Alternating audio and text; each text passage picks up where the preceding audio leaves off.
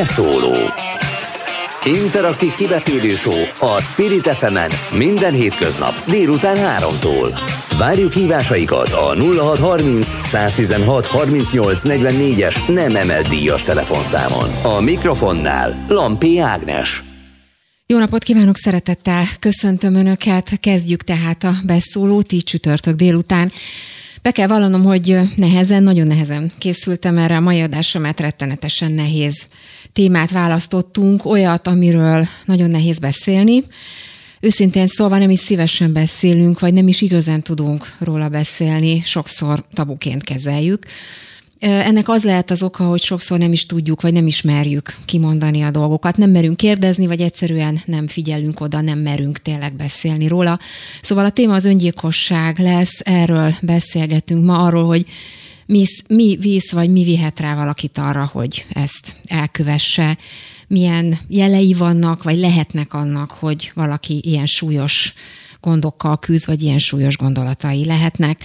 A második órában pedig arról beszélgetünk majd, hogy mi visz rá egy fiatalt, egy kamaszt arra, hogy így tegyen, mit tehet a család, a hozzátartozók, a rokonok, az ismerősök, szomszédok, szóval rengeteg a kérdés ezzel kapcsolatban. A stúdióban pedig itt van dr. Szekeres György, a Magyar Pszichiátrai Társaság leendő elnöke, egyetemi docens. Jó napot kívánok, köszönöm szépen, hogy elfogadta meghívásunkat, és tudunk erről a témáról beszélni. Üdvözlöm a hallgatóságot, és köszönöm a meghívást. Azt gondolom nagyon fontos és szükségszerű beszélni a kérdésről. Én is egyetértek ezzel, hogyha önöknek bármilyen kérdésük, észrevételük van a témával kapcsolatban, akkor hívjanak bátran. A telefonszámunk 0630 116 38 44 és még egy közérdekű közlemény egyébként a témával kapcsolatban fontos elmondani, hogy ha ön vagy valaki környezetében krízis helyzetben van, hívja mobilról is a 116-123 ingyenes lelki elsősegély számot. Úgyhogy nem, nem véletlenül mondtam, hogy nehezen készültem a mai adásra. Megjelent ugyanis egy adatsor azzal kapcsolatban, hogy drámai ütemben nőtt meg az öngyilkosságok száma Magyarországon. 10%-kal többen követtek el öngyilkosságot 2020-ban, mint 2019-ben ami itt az adatok szerint azt látni, hogy ellentétes tendencia sok-sok év korábbi adataihoz képest és 2706-an vetettek véget az életüknek, 2019-ben 1550-en, tehát egy év alatt ugye, ahogy már említettem, 10%-kal nőtt meg az öngyilkosságoknak a száma. Adódik a kérdés, hogy mi történhetett 2020-ban, ami ennyire súlyos következményekkel járhatott. Igen, a fordulat az egyértelműen nem csak egy javulást, lelassulását, hanem egy fordulópontot jelentett. Azt mondhatjuk így nagyobb léptékben tekintve a dolgot, hogy 1980-as évek, 84 óta gyakorlatilag minden évben egy rövid átmeneti időszak kivételével folyamatosan csökkent a magyar öngyilkossági halálozás, ami hát nagyon magas számról indult.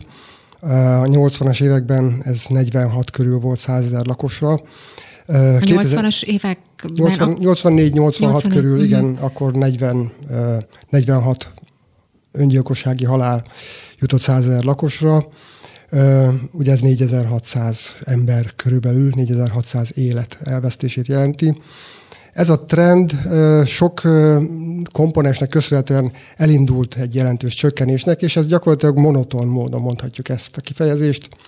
Egészen 2019-ig tartott amikor az utolsó úgymond békeév történt, és hát mondhatjuk, hogy ennek a trendnek a végére adódik a föltételezés, meg adódik a következtetés, hogy a, a Covid járvány tett pontot a végére.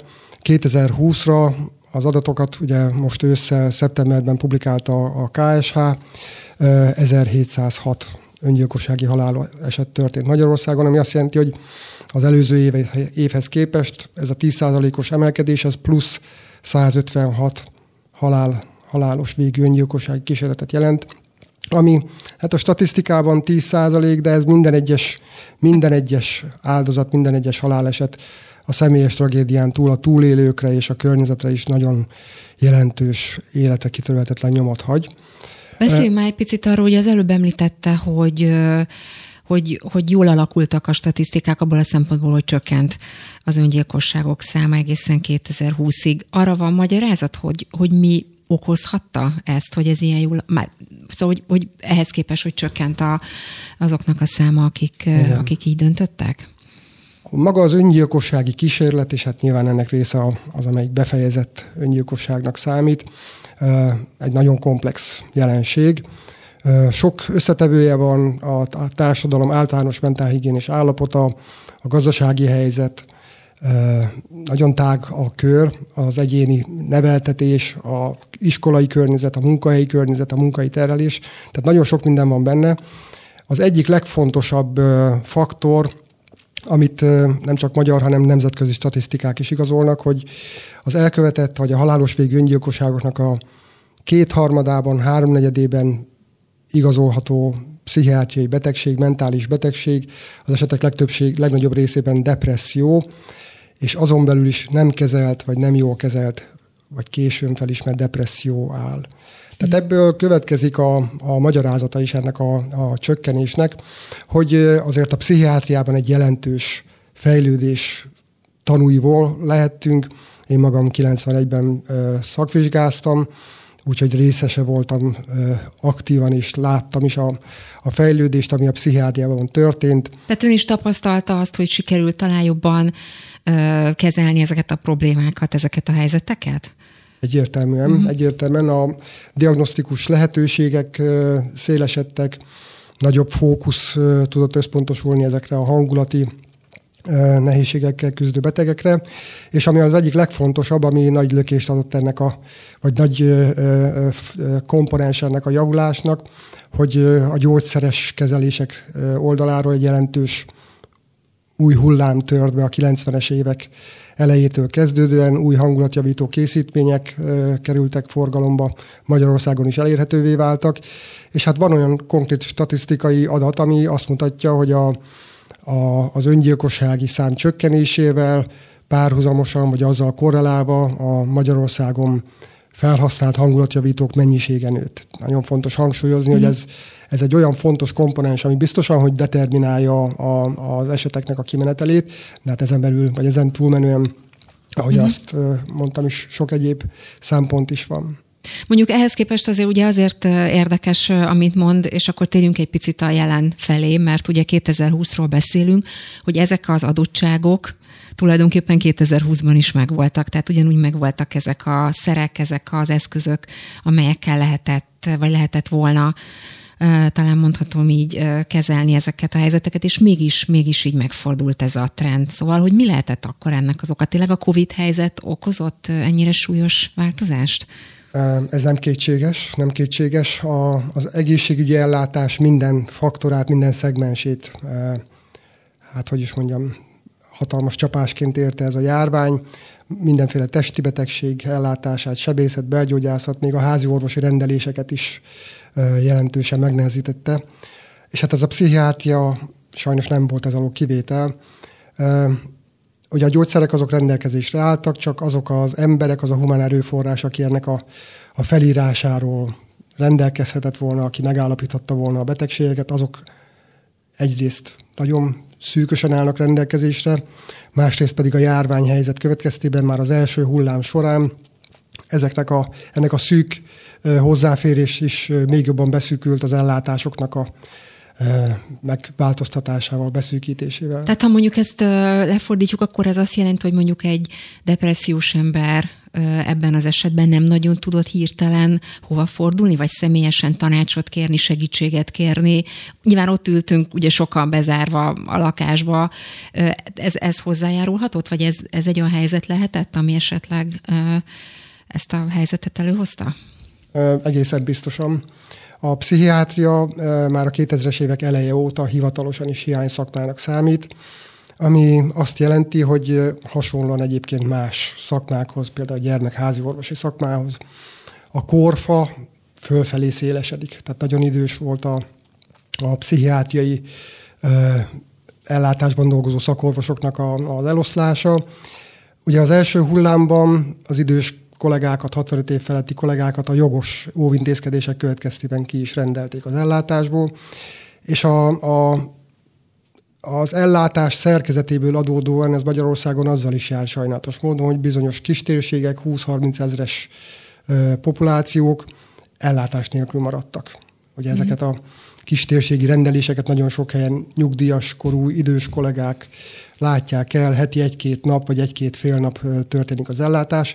Itt bizonyos megyékben nagyon beszűkült ez a lehetőség, tehát egyrészt a, a hozzájutás, az ellátáshoz való hozzájutás is megnehezült, és ezen átmenetileg ez egy nagyon jó lehetőségnek tűnt, amit aztán használt is a szakma, nem csak a pszichiátria, az e-receptek, az EST addigra ugye működésbe lendült, tehát online el lehetett látni a betegeket, és ez, ez sajnos csak azokra a betegekre vonatkozik, főleg akik be voltak állítva gyógyszerre, gondozás alatt álltak. Tehát, az tehát akkor tulajdonképpen ez az egész rendszer, ami egyébként jól működött, ha jól értem, ez tulajdonképpen megbomlott ezzel a helyzettel, amit a COVID okozott, és akkor ezek szerint ez rögtön azonnal érezhető volt? Mert hogy itt azért úgy tűnik, mintha nagyon-nagyon direkt összefüggés lenne a kettő között.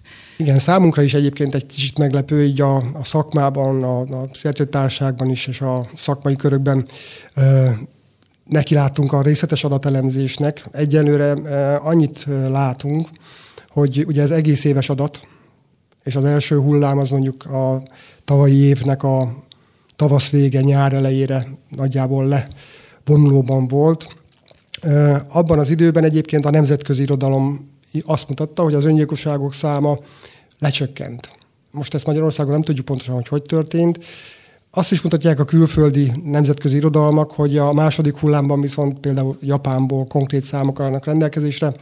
Ott az év első felében 13%-kal csökkent az öngyilkossági arány, ami egyébként az ottani arány ez hasonló a magyarországihoz. A második hullám idején, tehát az év második felében pedig 16%-kal nőtt. Uh-huh. Itt most mi nem tudjuk még ezt pontosan, hogy hogyan. Területi eloszlásról vannak információk, Ugye ez az országos átlag, ez a 10 százalék, ez Budapesten ez 30 százalékot jelent. Budapesten 30 százalék? Igen, igen, a budapesti ö, lakosság. Ez egy nagyon-nagyon súlyos különbség akkor. A, ez jelentős. Ez nagyon-nagyon jelentős. Mi lehet ennek az oka, hogy, hogy Budapesten ilyen súlyos a helyzet?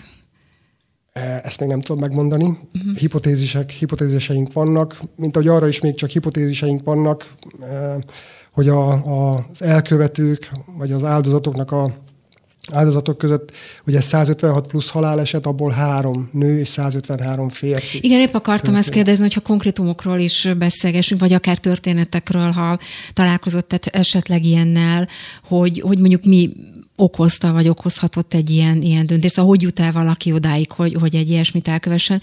De ugye tényleg nézve az adatokat, férfiakról van szó. Ugye úgy fogalmazott, mintha jelentkezett volna még egy fertőző betegség, ami nemek szerint válogat. De így fogalmazott Igen. ehhez az adathoz képest. Mi lehet ennek az oka? A korosztály jellemzés az valószínűleg ezt fogja igazolni vagy cáfolni ezt a hipotézist, amire eh, az első adatok alapján következtethetünk vagy gondoltunk, hogy eh, hát a hagyományos családmodell működik, a férfi mégiscsak a családföntartó, bármennyire is vannak eh, másmilyen tendenciák is. És hát ugye a Covid járvány az nem csak az egészségügyi ellátást érintette ilyen súlyos mértékben, hanem gyakorlatilag minden kenyérkeresőt, nagyon sok munkahely átmenetileg, vagy akár hosszú időre, vagy akár véglegesen megszűnt, a vendéglátás, a turizmus, ami nagyon sok embernek biztosított megélhetést, ugye az is rögtön lezárt. Tehát valószínűleg, hogy ennek az emelkedésnek nem pusztán csak a depresszió megemelkedése az oka, hanem egy általános gazdasági vagy egy szerepkonfliktus krízis, ami megmagyarázhatja. De mondjuk amúgy is, nem tudom, nyilván akkor nézte a korábbi évek számsorait is, hogy például ott is jellemző volt, hogy a férfiak voltak dominánsak ebben az esetben? Tehát most egy picit félretéve a, a COVID helyzetet, mert úgy említette a korábbi adatokat, korábbi számokat is, ott is ez volt a jellemző? A férfi dominancia az itt egyértelműen meg volt korábban is. Körülbelül azt mondhatjuk, hogy a, a megelőző idézőjelben mondom béke években a három, három férfi halálos öngyilkosság, halálos kimentel öngyilkosságra jutott egy nő. Három-négy az, három-négy az egyhez az arány.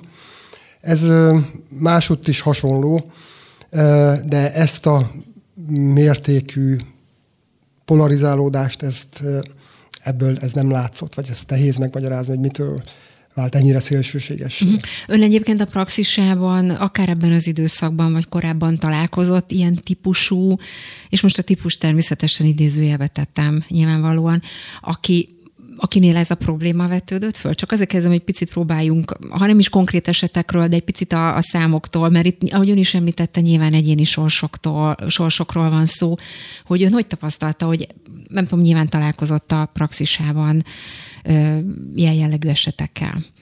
Hogyne. Picit meséljen ezekről. Igen, igen, igen. Az, azt általánosságban elmondhatom konkrétum nélkül, hogy hogy amikor ugye így megtörténtek az első intézkedések, és így a, csak a sürgős ellátásra fókuszálta az egészség, a teljes egészségügyi ellátás, sajnos ez már akkor is látszott, hogy a, a pszichiátria ebből nehezen fog jól kijönni, ugyanis a, a pszichiátriai betegségek ellátásának csak egy kis része az, amelyik a sürgős és a közvetlenül életmentő beavatkozás. A többsége az vagy rendszeres gondozást igényel, vagy karbantartást, vagy időben történő felismerést, vagy a rosszabbodás korai jeleinek a felismerését. Ezek a, a, a, a lehetőségek gyakorlatilag sok helyen az országban megszűntek. A, a gyógyulóban lévő betegek rehabilitációja az más szakmában is, tehát ezek nem mindig pszichiátria specifikus dolgok, de a pszichiátriában különösen fontos azt látni, hogy egy kórházba kerülő depressziós beteg, amikor elindul a javulás, és mondjuk a, a kórházban elvégzendő dolgokkal végeztünk, az nem azt jelenti, hogy akkor ő stabil, terhelhető, munkaképes állapotba kerül. Ezek az utókezelések, amiknek a feladata lett volna ezeket komplettálni, nem csak a depressziós betegeknél, hanem a többi ö, jelentős pszichiátriai zavarnál, ezek gyakorlatilag kiestek a rendszerből. Uh-huh. Tehát, és a... akkor tulajdonképpen önök egyáltalán nem is találkoztak a, a paciensekkel? Vagy tudom, hogy hogy próbáltak? Tehát azt próbálom csak elképzelni mondjuk akár egy, egy, egy konkrét eset kapcsán, hogy ezt hogy, hogy lehet egyáltalán elképzelni laikusként, aki, aki mondjuk így hallgatja a műsort, vagy próbálja ezt a helyzetet megérteni. Szóval hogy, hogy lehet mondjuk egy ilyen helyzetet így elképzelni konkrétan? Mi történik ilyenkor? Hát mondhatjuk azt, hogy valamennyire mindenki hajlamos természetes módon reagálni a külső eseményekre, a nehézségekre, akár az egzisztenciát, akár a párkapcsolatot, akár a szociális kapcsolatokat érinti. És ezt láttuk rögtön az elején, és ezt adatok is igazolták, hogy a Covid járvány már az első hullám idején is, és aztán ez később reprodukál, reprodukálódott ez az eredmény, a szorongásos és a hangulatzavar tüneteit sokkal gyakoribbá tette az egyébként egészséges lakosság körében is jelentősen megnőtt erre, szintén korai adatok voltak a, a szerhasználat gyakorisága, beleért az alkoholt és az egyéb tudatmódosítókat, a nyugtatószereknek a használata. És ez a plusz, ez a plusz ö, külső faktor, ez az arra hajlamosítottak közül sokakat átlendített a küszöbértéken. Tehát mondhatjuk azt, hogy ö, az emberek, akik depressziós vagy szorongásos panaszokat kezdtek átélni és mutatni ezekben a nehéz időszakokban. Ha nincs ez a COVID, vagy nincsenek ezek a plusz járulékos terhek, akkor ők talán sosem uh-huh. lesznek betegek, mentálisan egészségesek, vagy viselhető átmeneti nehézségekkel küzdenek. Tehát egy jelentős populációt egyrészt a, a plusz terhek, a rengeteg stressz átlendített azon a küszöbön, aminek a, a, az ellátása igényelte volna a jól működő rendszert, ami hát mondhatjuk, hogy a, a békeidőben teljesített, mondhatom azt is, hogy az erő fokozott megfeszítésével lévén humán erőforrás hiányos a szakma, és ez most nem állt rendelkezésre. Uh-huh. Tehát konkrét példát a név nélkül. Persze. Ez egy elég típusos helyzet volt, ahol két kereső szülő van, két kisgyermekkel, egy meghatározott térfogatú lakásban élnek, a családföntartó elveszíti a munkáját, a, a a másik, a család, vagy a föntart, vagy a, a szülőtag másik párja home office-ba kényszerül, a gyerekek nem járnak iskolába. Hát ez olyan feszültségeket generál, aminek a, a egyébként működő levezetési formái, mint a szabadidős programok, a baráti kör, társaság, ide-oda elmenni, tehát ezek is mind, tehát egyszerre érte mind olyan sok olyan hatása a lakosságot, amik, amiknek nem volt hova Uh-huh, nem volt hova kifutnia. Uh-huh. Egyébként alapvetően ugye mennyire hát hogy kérdezem, stresszes a magyar társadalom, vagy mi a, mi a tapasztalat ezzel kapcsolatban? Ugye szokták, ez lehet, hogy egy sztereotípia, hogy mennyire vagyunk stresszesek, mennyire tudunk ráfeszülni egy-egy problémára, mennyire vagyunk pessimisták, ugye szokták ezt rólunk sokszor mondani, vagy a depressziósoknak a száma is azért elég magas, akár nemzetközi számokhoz képest is Magyarországon. Tehát, hogyha van egy ilyen adott helyzet, mondjuk, hogy ha ez, ha ez így kimondható egyáltalán, de kérdezem, akkor, akkor ez mennyire járulhatott hozzá ehhez az amúgy is stresszes helyzethez, amibe kerültünk? Ez mindig egy ilyen csapdahelyzet, a nemzeti karakterisztika, de az kétségtelen, hogy Magyarországon magas a stressz szint, ami önmagában nem baj, hanem az arra való reakció az olykor hevesebb. Ugye Seje János óta tudjuk, hogy nem a stressz maga a probléma, hanem a distressz, ahogyan a szervezet eltúlzott módon, vagy fölöslegesen túlzottan reagál. Nem mondom, hogy máshogy nincs ilyen, természetesen, de mondjuk a közlekedésben azért jól látható, hogy a, az agresszió, Épp ezt akartam példának az, az indulatosság, uh-huh. a mhm. türelmetlenség az, az bizony könnyen felüti a fejét váratlan helyzetekben is. Azzal együtt, hogy nyilván van egy trend, van egy törekvés a, a, a partnerség kialakítására, de itt azért ebbe a, a partneri viszonyra való törekvésben ez sokszor látunk olyan szituációkat, és hát a közlekedés, ami, amiben mindenki részt vesz, ami, amiről mindenkinek van tapasztalata. Uh-huh. Mi a helyzet a kor, korosztályokkal? Már hogy a kikre jellemző ez a, ez a helyzet leginkább. Ugye itt említette, hogy talán a legtipikusabb példa az, aki mondjuk a COVID helyzetben egy, nem tudom, ezek szerint 30-40 éves házas pár esetében, vagy csak kérdezem, hogy ez az a korosztály, akit ez a leginkább érintett, vagy esetleg az idősebbeket, szóval mit tapasztalt a, a, a mit tapasztalt ezzel kapcsolatban? Igen. Ugye az első aggodalom az volt, hogy az, hogy az idősek, akik, akik ugye, a COVID-fertőzés rosszabb kimenetelének a nagyobb kockázatát hordozzák, és akkor őket el kellett izolálni, szeparálni, ez a minden családnak jelentett gondot de aztán meglepő módon ezek a, ezek a mentális problémák, a szerhasználat, a szorongás, depresszió, ez főleg a fiatalabb korosztályban vált gyakoribbá. Az mit jelent, hogy a fiatalabb korosztály? A Kikről beszélgetünk? Munkaképes, és... Tehát, hogy nagyjából milyen korosztályról beszélünk? Az a körülbelül az a 40, 30-40-es korosztály, és tehát ugye erről még pontos adatot nem tudok mondani, de és mivel nem statisztika, így nevezem anekdotikus beszámolónak, uh-huh vidéki gondozókban, pszichiátriai gondozókban dolgozó kollégák jelezték, hogy, hogy korábban nem látott mennyiségben vagy sűrűségben fordulnak elő fiatalok öngyilkossági kísérlettel, önsértésekkel, szerhasználati problémákkal, és hát ez látszik, hogy ugye az a korosztály, amelyik, amelyiknek a mindennapja a zsezsegés, meg a szociális kontaktusok, meg a vonulás, meg a társaság. Őket ez talán még érzékegyebben érintette a, a, az elzárások és az izoláció Ebben az esetben ugye sok, szokták mondani, és ez nyilván pszichiáterként ön is tapasztalja, hogy, hogy sok esetben a figyelemfelhívás is állhat a háttérben mondjuk egy-egy ilyen kísérletnél. Mit tapasztal, hogy itt akár a COVID esetében, vagy akár általánosan, hogy mi az az arány, ahol, ahol valaki tényleg tényleg úgy dönt, hogy, hogy, hogy eldobja magától az életet, vagy esetleg szeretné magára, vagy valamilyen formában jelezni azt, hogy neki problémája van. És ez változott-e a COVID esetében? Mit tapasztalt? Említette, hogy a kollégáknál nyilván jöttek konkrét esetek, konkrét történetek, hogy, hogy ki hogyan élte meg ezt a helyzetet. A, a befejezett öngyilkosság, ugye nyilván azért is a férfiaknál ilyen, azért van ez a férfi dominancia, mert a férfiak kísérlete kis, hogyha a kísérleteket tekintjük, akkor a nők sokkal gyakrabban kísérelnek meg öngyilkosságot, ami nem fatális, nem végzetes kimenet. A nők sokkal gyakrabban kísérelnek igen, meg? Igen, igen, igen. Hmm. Uh, ott fordított az arány, mint a, a befejezett uh, öngyilkossági, uh, tehát a befejezett öngyilkosságoknál. Mert hogy a férfiak erőszakosabb módszereket választanak, ahonnan nincsen visszaút. Azt gondolom, hogy minden öngyilkossági kísérlet, azoknak a száma egyéb, tehát az öngyilkossági kísérletek kb. tízszer annyi van, mint, mint halálos végű kísérlet, és ez a világban is nagyjából hasonló az arány.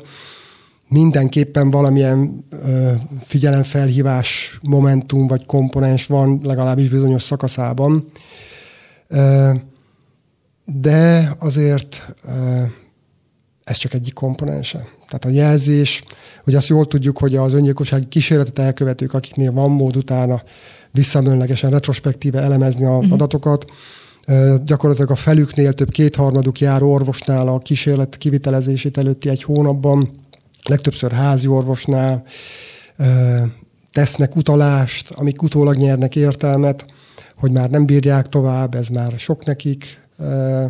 A magatartásban, a viselkedésben olykor, vagy hát nagyon sokszor megjelennek azok az elemek, amik, amik utólag, még, megint csak mondom, utólag nyernek értelmet, amikor valaki elrendezi a dolgait, meg mint hogyha elutazni, elbúcsúzni kényszerülne. Ezek a suicidium, tehát az öngyilkossági kutatás irodalmában jól ismert, jól ismert tények. És a kísérlet attól, hogy az nem halálos, attól azt ugyanolyan komolyan kell, meg, meg muszáj, muszáj is venni, mert aki, aki megkísérelt egy öngyilkosságot, ez megint csak statisztika, jól ismert nemzetközi statisztika, annak az esélye, hogy újat sokkal nagyobb, mint az átlag populációnak, és aki, aki többször kísérel meg öngyilkosságot, az, az nagyobb, gyakor, nagyobb kockázattal fog meghalni öngyilkosságban, mint az, aki, akinek nem jellemző ez a fajta probléma megoldás, vagy probléma elengedés, vagy figyelemfelhívás. Uh-huh. Egyébként, ha már figyelemfelhívásról beszéltünk, akkor itt van velünk a vonalban Dudás Erika, ő a Magyar Lelki Elsősegély Telefonszolgálatok Szövetségének elnöke. Jó napot kívánok, köszönöm szépen, hogy itt van velünk. Jó napot kívánok, üdvözlök mindenkit én is. És uh, talán hallotta dr. Szekeres Györgynek az utolsó uh, mondatait, ugye arról beszéltünk, hogy, hogy ezek az embereknek a nagy része igyekszik uh, hát hogy mondjam, vagy utólag talán könnyebben belátjuk azt, hogy próbálták felhívni a, a figyelmet arra, hogy problémájuk van, és hogy nem nagyon tudják megoldani. Önöknek mi a tapasztalatuk ezzel kapcsolatban, és hogyan alakult mindez a COVID időszakában. Szóval mik, mik a tapasztalatok, mik a jelzések, milyen telefonok érkeztek Önökhöz? Igen, a Magyar Lelkielső Segély Telefonszolgálatok Szövetségének már 50 éve végezzük Magyarországon ezt a munkát, és éves szinten elég magas hívás számunk van. Ez azt jelenti, hogy 2020-ban 170 ezer körüli volt a hívás szám, azt megelőzően 200 ezer. Ennek egy része az érdemi úgynevezett adekvát hívás, és az adekvát hívás az 100 ezer körüli volt az elmúlt évben, amelynek egy 10%-a, 15%-a az, ami krízishívás, azon belül 5% az öngyilkossághoz köthető hívások száma. A járványhelyzet alatt, tehát tavaly márciustól folyamatosan a koronavírus hívásokat, és azon amellett a szuicid hívásokat is számon tartjuk. Volt egy emelkedés az elmúlt évben, amely kb. 10-12 százalékos volt a szuicid hívásokat tekintve. Ez azonban nem volt mind krízis hívás, nem volt szuicid krízis helyzet. Nagyon sok esetben tapasztaljuk az úgynevezett szuicid képzeteknek a megjelenését, amely azt jelenti, hogy olyan erősnek érzi a problémát, hogy gondolkodott ezen a lehetőségen, és természetesen minden ilyen hívást komolyan veszünk, és nagyon hosszú a segítő beszélgetési időtartama, ami alatt ezt a helyzetet közösen elemezzük, és keressük a, a kiútnak a lehetőségét. Mondom, hogy nagyon-nagyon nehéz lehet egy-egy ilyen hívást kezelni, vagy nagyon-nagyon tehát oda kell figyelni nyilván minden szóra, minden kifejezésre, ami ilyenkor elhangzik. Nyilván konkrétumok nélkül, de tudna esetleg pár példát mondani arra, hogy, hogy, hogy, hogy történik egy ilyen, és, és hogyan lehet egyáltalán ezt a helyzetet kezelni, csak hogy egy picit jobban el tudjuk mi is képzelni. Igen, hát a tavalyi és az elmúlt idei hónapoknak az időszakát tekintve is leginkább kapcsolati, társas kapcsolati, illetve lelki eredetű betegségek vagy testi betegségekre is visszavezethető az a probléma a helyzet, ami miatt felhívnak, és, és ilyenkor tetőződik a, a probléma, amikor eljutnak odáig, hogy bennünket keresnek a hívók.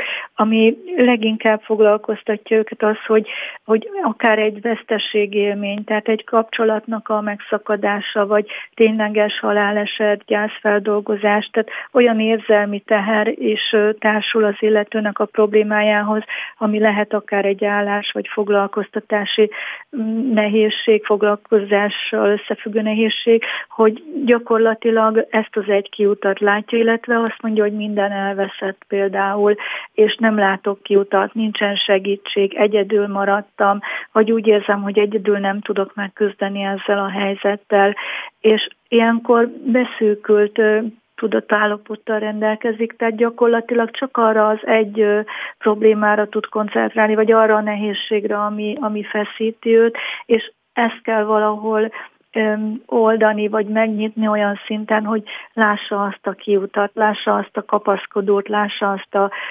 azt a valakinek, annak a személynek, vagy intézménynek, vagy szakembernek a, a jelenlétét, a lehetőségét, amely, amely szalmaszál lehet számára. Uh-huh.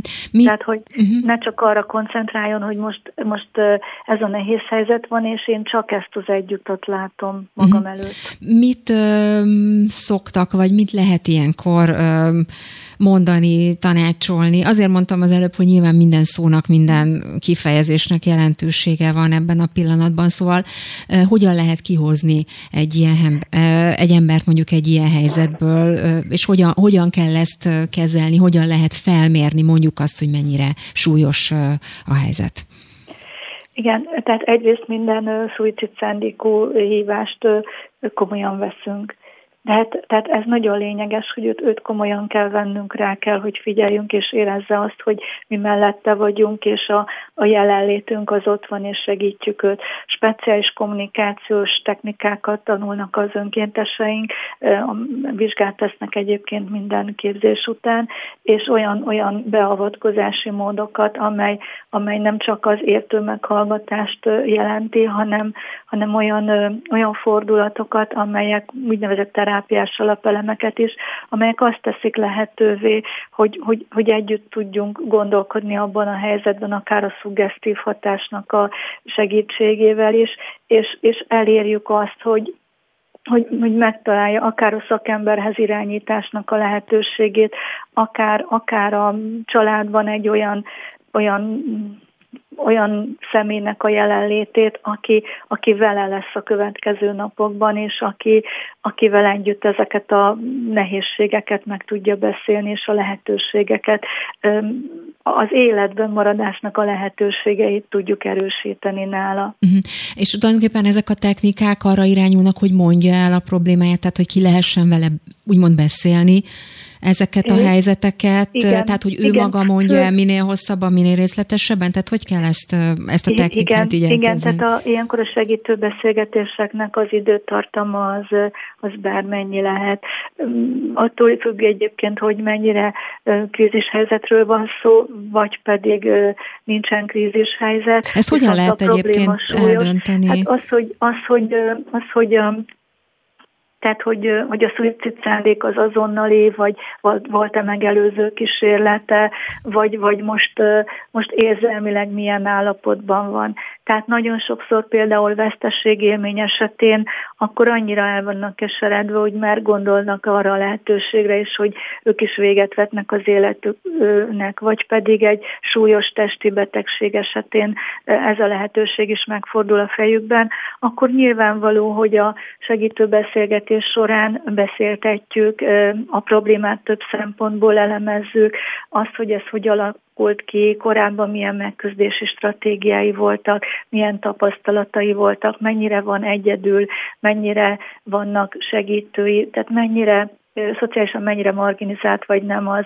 Tehát, hogy ezek, ezek mind közrejátszó tényezők abban, hogy, hogy milyen kiút lehetséges. Ha pedig nagyon súlyos krízis helyzetben van, akkor, akkor mi is tudjuk, tudunk segítséget is kérni ebben az esetben. Uh-huh. Tehát itt azonnali beavatkozásról is szó lehet természetesen. Uh-huh. Beszélgettünk itt adásban Szekeres Györgyel arról, hogy ugye most a tendenciák, a 2020-as adatok nagyon súlyosan alakultak, ugye drámai ütemben nőtt meg a, az öngyilkosok száma Magyarországon, és ugye arról beszélgettünk, hogy, hogy ez a Covid helyzetnek is köszönhető. Önök ezt mennyire tapasztalták? Mert amikor az előbb a számokat mondta, akkor nem tűnt úgy, mintha sokkal többen jelentkeztek volna mondjuk a korábbi évekhez képest. Igen, volt emelkedés a szuicid tartalmú hívások tekintetében is, leginkább egyébként az érzelmi problémák, kapcsolati problémák, anyagi, foglalkoztatási és lelki eredetű betegségek megjelenésével volt a, tehát a legnagyobb hívásszámunk, illetve a magány és az izoláció, amely, amely évek óta a legmagasabb hívás tartalmat jelenti számunkra.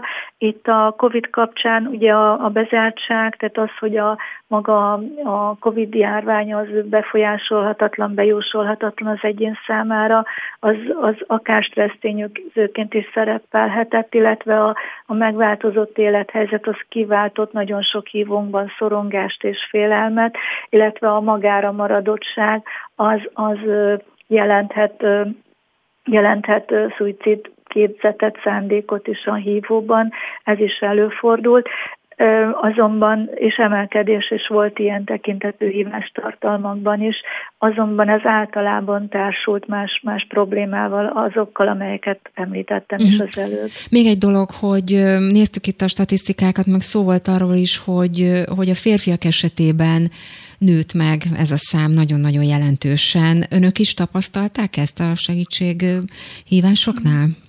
Igen, nagyon érdekes, hogy mi korábban a nők hívták többen a lelki elsősegély telefonszolgálatok számait. Ez évekkel ezelőtt már közeles azonos arányú volt, illetve az elmúlt évben és idén is több férfi hívónk hívja már a szolgálatot, mint a, mint a nők. Mindkettőjük esetében közel azonos arányú a, a szuicid tartalmú hívás. A hölgyek esetében nagyon sokszor ez kapcsolati problémához, veszteségélményhez társul, még a férfiaknál inkább nincsenek pontos a számadataink, de inkább az egzisztenciális anyagi problémákhoz, illetve a magányhoz, magára maradottsághoz kapcsolódik leginkább. Uh-huh. És azóta, mióta ugye a Covid helyzet másképp alakult, tehát nincs bezárva úgymond az ország, ér, ér, érződik ennek a pozitív hatása, mint abból a szempontból, hogy talán kevesebb hívás érkezik, vagy hogy ezek a problémák egy picit mintha javultak volna? Igen, idén kevesebb szuicid tartalmú hívásunk volt az elmúlt év hasonló időszakához képest, illetve a koronavírus tartalmú hívások is jóval alacsonyabb számúak. Elsősorban már inkább csak az oltásokkal kapcsolatos hívástartalmak jelennek meg. Uh-huh. És még egy kérdés a végére, hogy korosztály szempontjából hogyan alakulnak a hívások? Van erre vonatkozóan esetleg adat, hogy ez hogyan, uh-huh.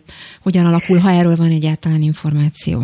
Igen, hát nem minden nálunk anonim a beszélgetés, tehát nem minden hívó árulja el a korát, és ez nem is, nem is kérdezzük, de azért a az élettörténetből a problémából beazonosítható maga a korosztály.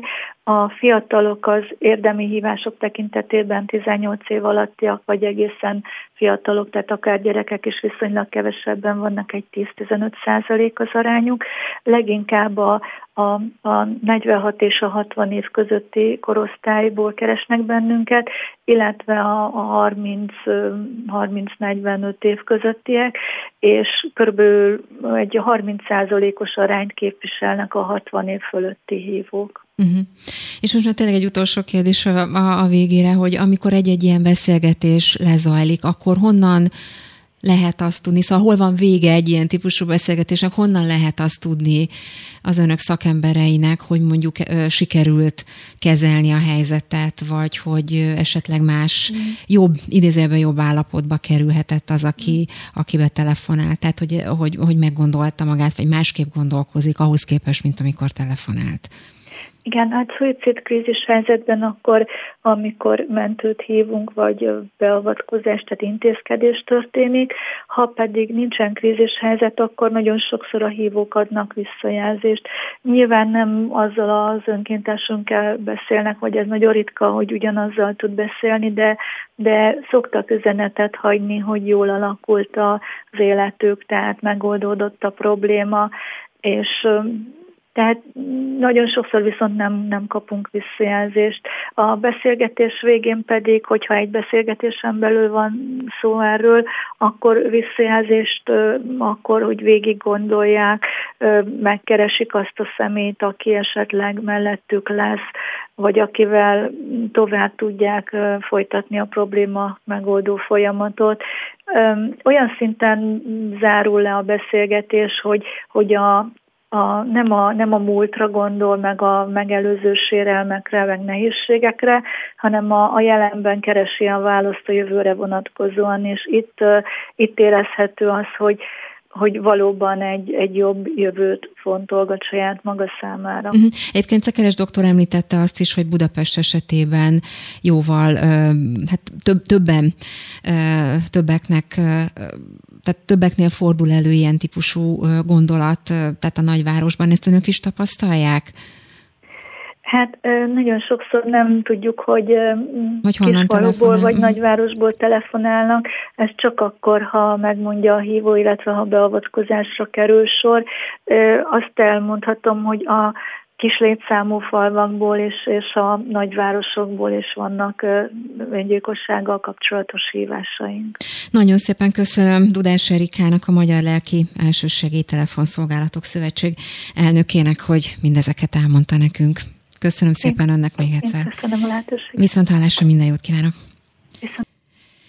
Ön is ugye hallgatta itt a beszélgetést igen, velem, és tulajdonképpen hát picit megerősítette mindazokat az adatokat, információkat, amit ön is mondott. Számomra nagyon érdekes volt azt hallgatni, hogy milyen technikákat igényel az, hogyha mondjuk valaki ugye odáig jut, hogy, hogy fölemeli a telefont és, és, és segítséget kér. Ha valaki itt tart, hogy fölemeli a telefont és mondjuk segítséget kér, az tulajdonképpen hogy mondjam, tehát a, a, sok, a, a szörnyű helyzetben talán a kevésbé rossz, nem? Mert aki már nem kér segítséget, az, az, az mint hogyha már döntött volna, nem? Vagy hogy kell ezt értelmezni, hogyha valaki tényleg, tényleg fölemeli a telefont és elkezd mondjuk kvázi egy ismeretlennek ugye beszélni az ő helyzetéről, problémájáról. Ez teljes, teljes mértékben így van, tehát ezt a, ezt a hozzáférhetőséget, ez, ez rendkívül fontos, hogy utolsó szalmaszálként tekintenek rá, akik, akik szuicid probléma miatt hívják őket. És ahogy, a, ahogy Dudás Erika is mondta, tehát ez egy beszűkült állapot nyilván, amikor még az a beszűkülés, az gyakorlatilag minden öngyilkosságot megelő, közvetlenül megelőző szituáció, amikor kiiktatódik a, a mérlegelésnek, meg a megfontolásnak, meg a egyéb esélyeknek, a figyelembevételének a lehetősége is egyetlen megoldást lát maga előtt, ez szó szerint hangzott így el, ezt sokszor elmondják azok, akik aztán túlélik a kísérletet, hogy ez egy speciálisan módosult állapot, amikor, hogyha ha van egy ilyen anonim, azonnal elérhető segítség, az gyakorlatilag valóban életmentő a szó legszorosabb értelmében, és ha ez a időkorlát nélküli beszélgetés és szakavatott kiképzett személy által vezetett beszélgetésnek az az eredménye, hogy akár halasztódik a, a dolog, akkor van lehetőség arra, hogy újabb szempontok jöjjenek, valaki inte közbeavatkozzon, vagy ő maga meglásson olyan, olyan ösvényt, amin el tudja hagyni ezt a kritikus szituációt az életében. Tehát az anonimitás nagyon fontos, és az mm-hmm. azonnali elérhetőség, és hát nyilván természetesen a, a képzett, nem csak hallgatjuk, olykor még az is nagy segítség, hogyha a, ha csak tudja, hogy valaki igen, hallgatja esetleg. Ha van egy barát, vagy van egy bizalmas családtag, vagy valaki, akivel így tud beszélgetni, akkor eleve nem mélyül odáig a dolog, a kimondott dolgok, alkalmasak arra is, hogy más szempontból is megfontolja, megnézegesse, ne csak belül uh-huh. őrlődjön, és egyre inkább egy irányba terelődjenek a az ön praxisában nyilván természetesen konkrétumok nélkül, tehát nem konkrét élethelyzetekre gondolok, de azért annyit, annyit talán elmesélhet akár saját tapasztalatából, hogy, hogy, hogy mi az a, az a döntőpont, amikor valakit sikerül akár visszafordítani ebben a folyamatban, vagy nem sikerül visszafordítani. Tehát, hogy ez nyilván egyéni helyzet, meg gondolom nincs két ugyanolyan történet, nincs két ugyanolyan élethelyzet, nincs két ugyanolyan egzisztenciális helyzet az élethez való hozzáállás, tehát nyilván nehéz itt általánosságokat mondani. Azért kérdezem, hogyha esetleg van olyan konkrét helyzet, hogy, hogy, hogy mi az, ami, ahol, ahol tudja, hogy megfordul a helyzet, és, vagy, vagy ahol nem sikerül, vagy, vagy olyankor mit, mit lehet esetleg tenni, csinálni? Amikor az a fajta e, nyugalom, vagy az a, az a megérzés megjelenik, hogy akkor itt most tudtunk segíteni, ahogy Dudás Erika is mondta, amikor valamilyen kapcsolat, kapcsolatnak a, az elemei megjelennek. Tehát amikor, ez mit jelent konkrétan? Az, hogy sikerül megnyerni a betegnek a bizalmát, nyilván, hogyha már szóba áll velünk, ha már arra sor kerül, hogy mielőtt végleges tetre szállnia magát, akkor keressem, akkor az, mikor megvan a kapcsolat, az egy rendkívül fontos megtartó erő, és hát ezt nyilván átmenetileg, vagy abban az adott helyzetben egy szakember felé irányul, de hát ez lehetőséget ad arra, hogy akkor utána ebből a mintázatból, vagy ebből a felkönnyebbülésből tudjon fordulni azok felé, a kapcsolatok felé is, amik, amik segítenek. Tehát azt gondolom, hogy ez, ez egy jól érzékelhető változás is lehet egy ilyen krízis helyzetben, amikor, amikor a gondolkodásnak a rugalmassága, a hangszín megváltozása. Mondjon már egy példát, hogy mit mond mondjuk egy ilyen, ilyen súlyos depressziós helyzetben lévő ember. Mi az a mondat, vagy mi az a, az a kifejezés, vagy érzés, amit ön, ön érez ilyenkor, vagy látja rajta, hogy tudja, hogy, hogy, hogy esetleg változás van, vagy hogy kell ezt elképzelni? Én telefonos ellátásban vagy segélynyújtásban nem veszek részt, úgyhogy a személyesre tudom hm, mondani. Személy, arra gondoltam természetesen. Amikor megváltozik a mimika, amikor megjelenik a, a, a raport, a kapcsolat, e, direkt és indirekt metakommunikációs jelei, az odafordulás, ami, ami megfelelő megértést kap, akkor van, van azért egy ilyen megkönnyebbülés, van egy, ha csak átmenet is, de egy olyan siker, ami, ami megszakítja ezt a folyamatot, megnyugszik a, az arc, hitelesen fejezi ki a, a köszönetét, hogy akkor most ez nagy segítség volt, úgy áll föl a, a beszélgetés után, hogy, hogy akkor van ötlet, meg lát más megoldást is. Tehát ez uh-huh. egy elég komplex, mint ahogy az odavezető út is, ez az apró momentum is, ha, ha egyáltalán ilyen tetten érhető, és sokszor tetten érhető, akkor annak van egy belső visszajelzése a, az orvos részére is, vagy egy, az orvos által, vagy a, a pszichológus, vagy a szakértő, vagy a segítő oldaláról is megélt komponense. Uh-huh. Mennyire nehéz ezeket a beszélgetéseket egyáltalán elindítani, vagy elkezdeni, és mit tud csinálni akkor, ha mondjuk azt érzi, hogy nem, nem sikerül őt kimozdítani ebből a, az állapotból. Tehát nyilván erre is megvannak, gondolom, a technikák, vagy azok a lehetőségek, Abszolút. amiket ilyenkor alkalmazni kell. Szóval hogy, hogy, hogy lehet ezt, hogy, hogy kell ezt elképzelnünk? Ha onnan indulunk, hogy akkor találkozunk először, a legtöbb esetben egy egyszeri találkozásról van szó, vagy hogy kell? Hát ezt? amikor ilyen kritikus helyzet van, akkor hát az, valamikor az első találkozás megtörténik, akkor nyilván, mint általában is mérlegelés van.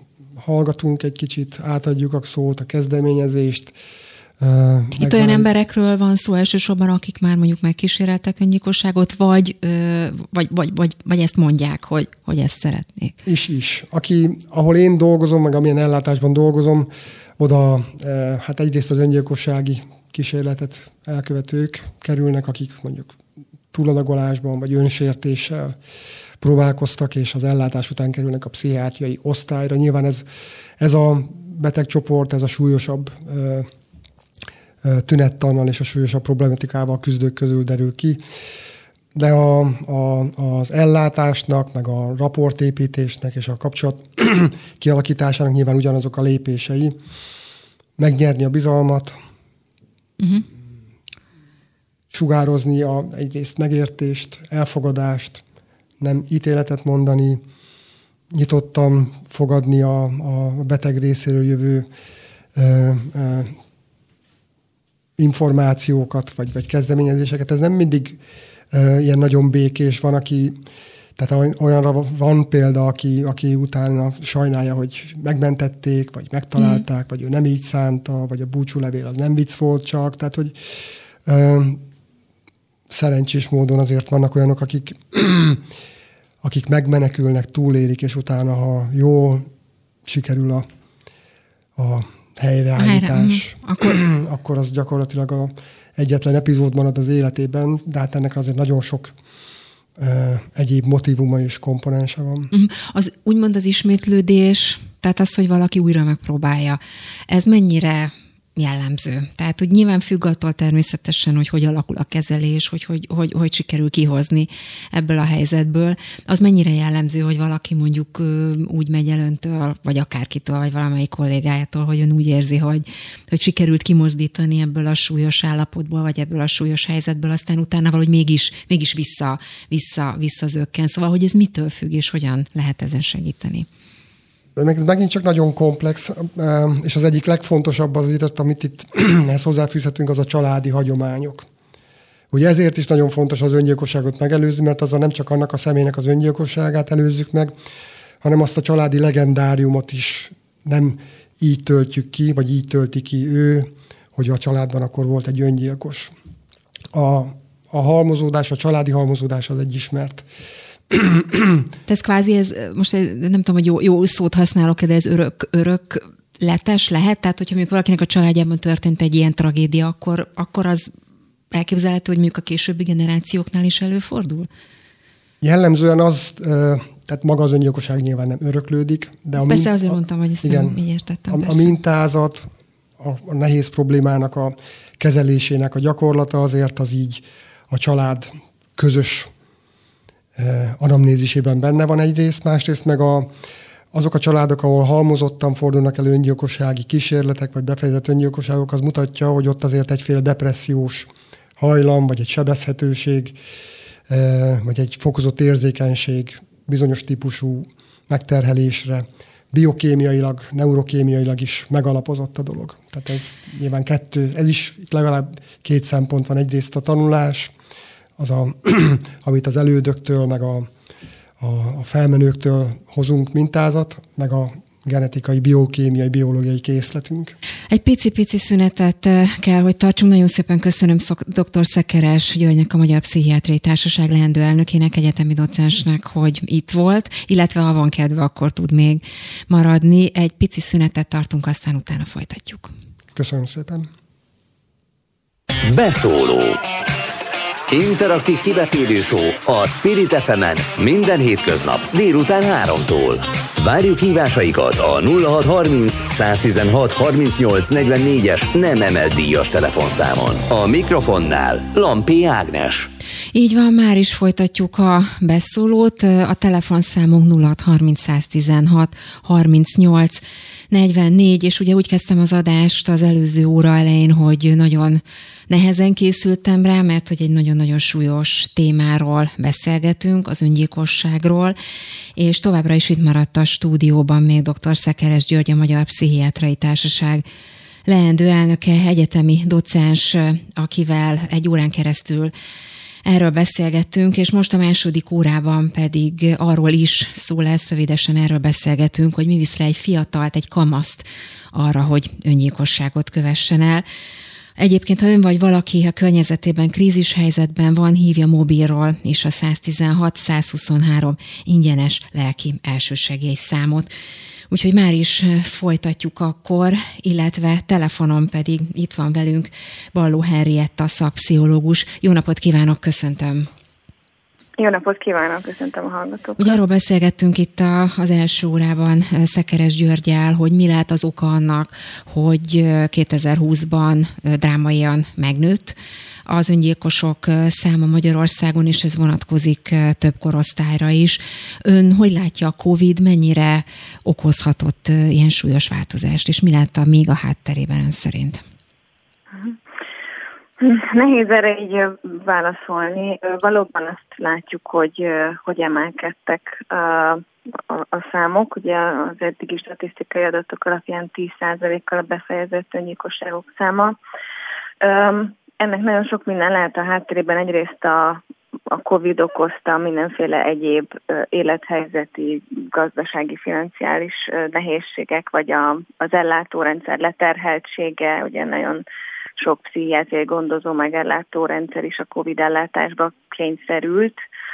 Um, Viszont az látható, legalábbis amit az én saját tapasztalatomból tudok mondani, a Péter Sándor utcai kórház krízisosztály, illetve krízisambulanciáján dolgozva, hogy a, az ambuláns beáramlás az, az eléggé megemelkedett. Tehát sokan kértek tőlünk segítséget, sokan fordultak ambuláns segítségért, meg ö, nőtt az igény arra, hogy, az, hogy pszichológussal, pszichiáterrel beszéljenek, a lakosságból többen, és ez mindenféle életkorban, meg csoportban megjelent, és ennek mi igyekeztünk is eleget tenni, meg igyekszünk továbbra is. Mhm.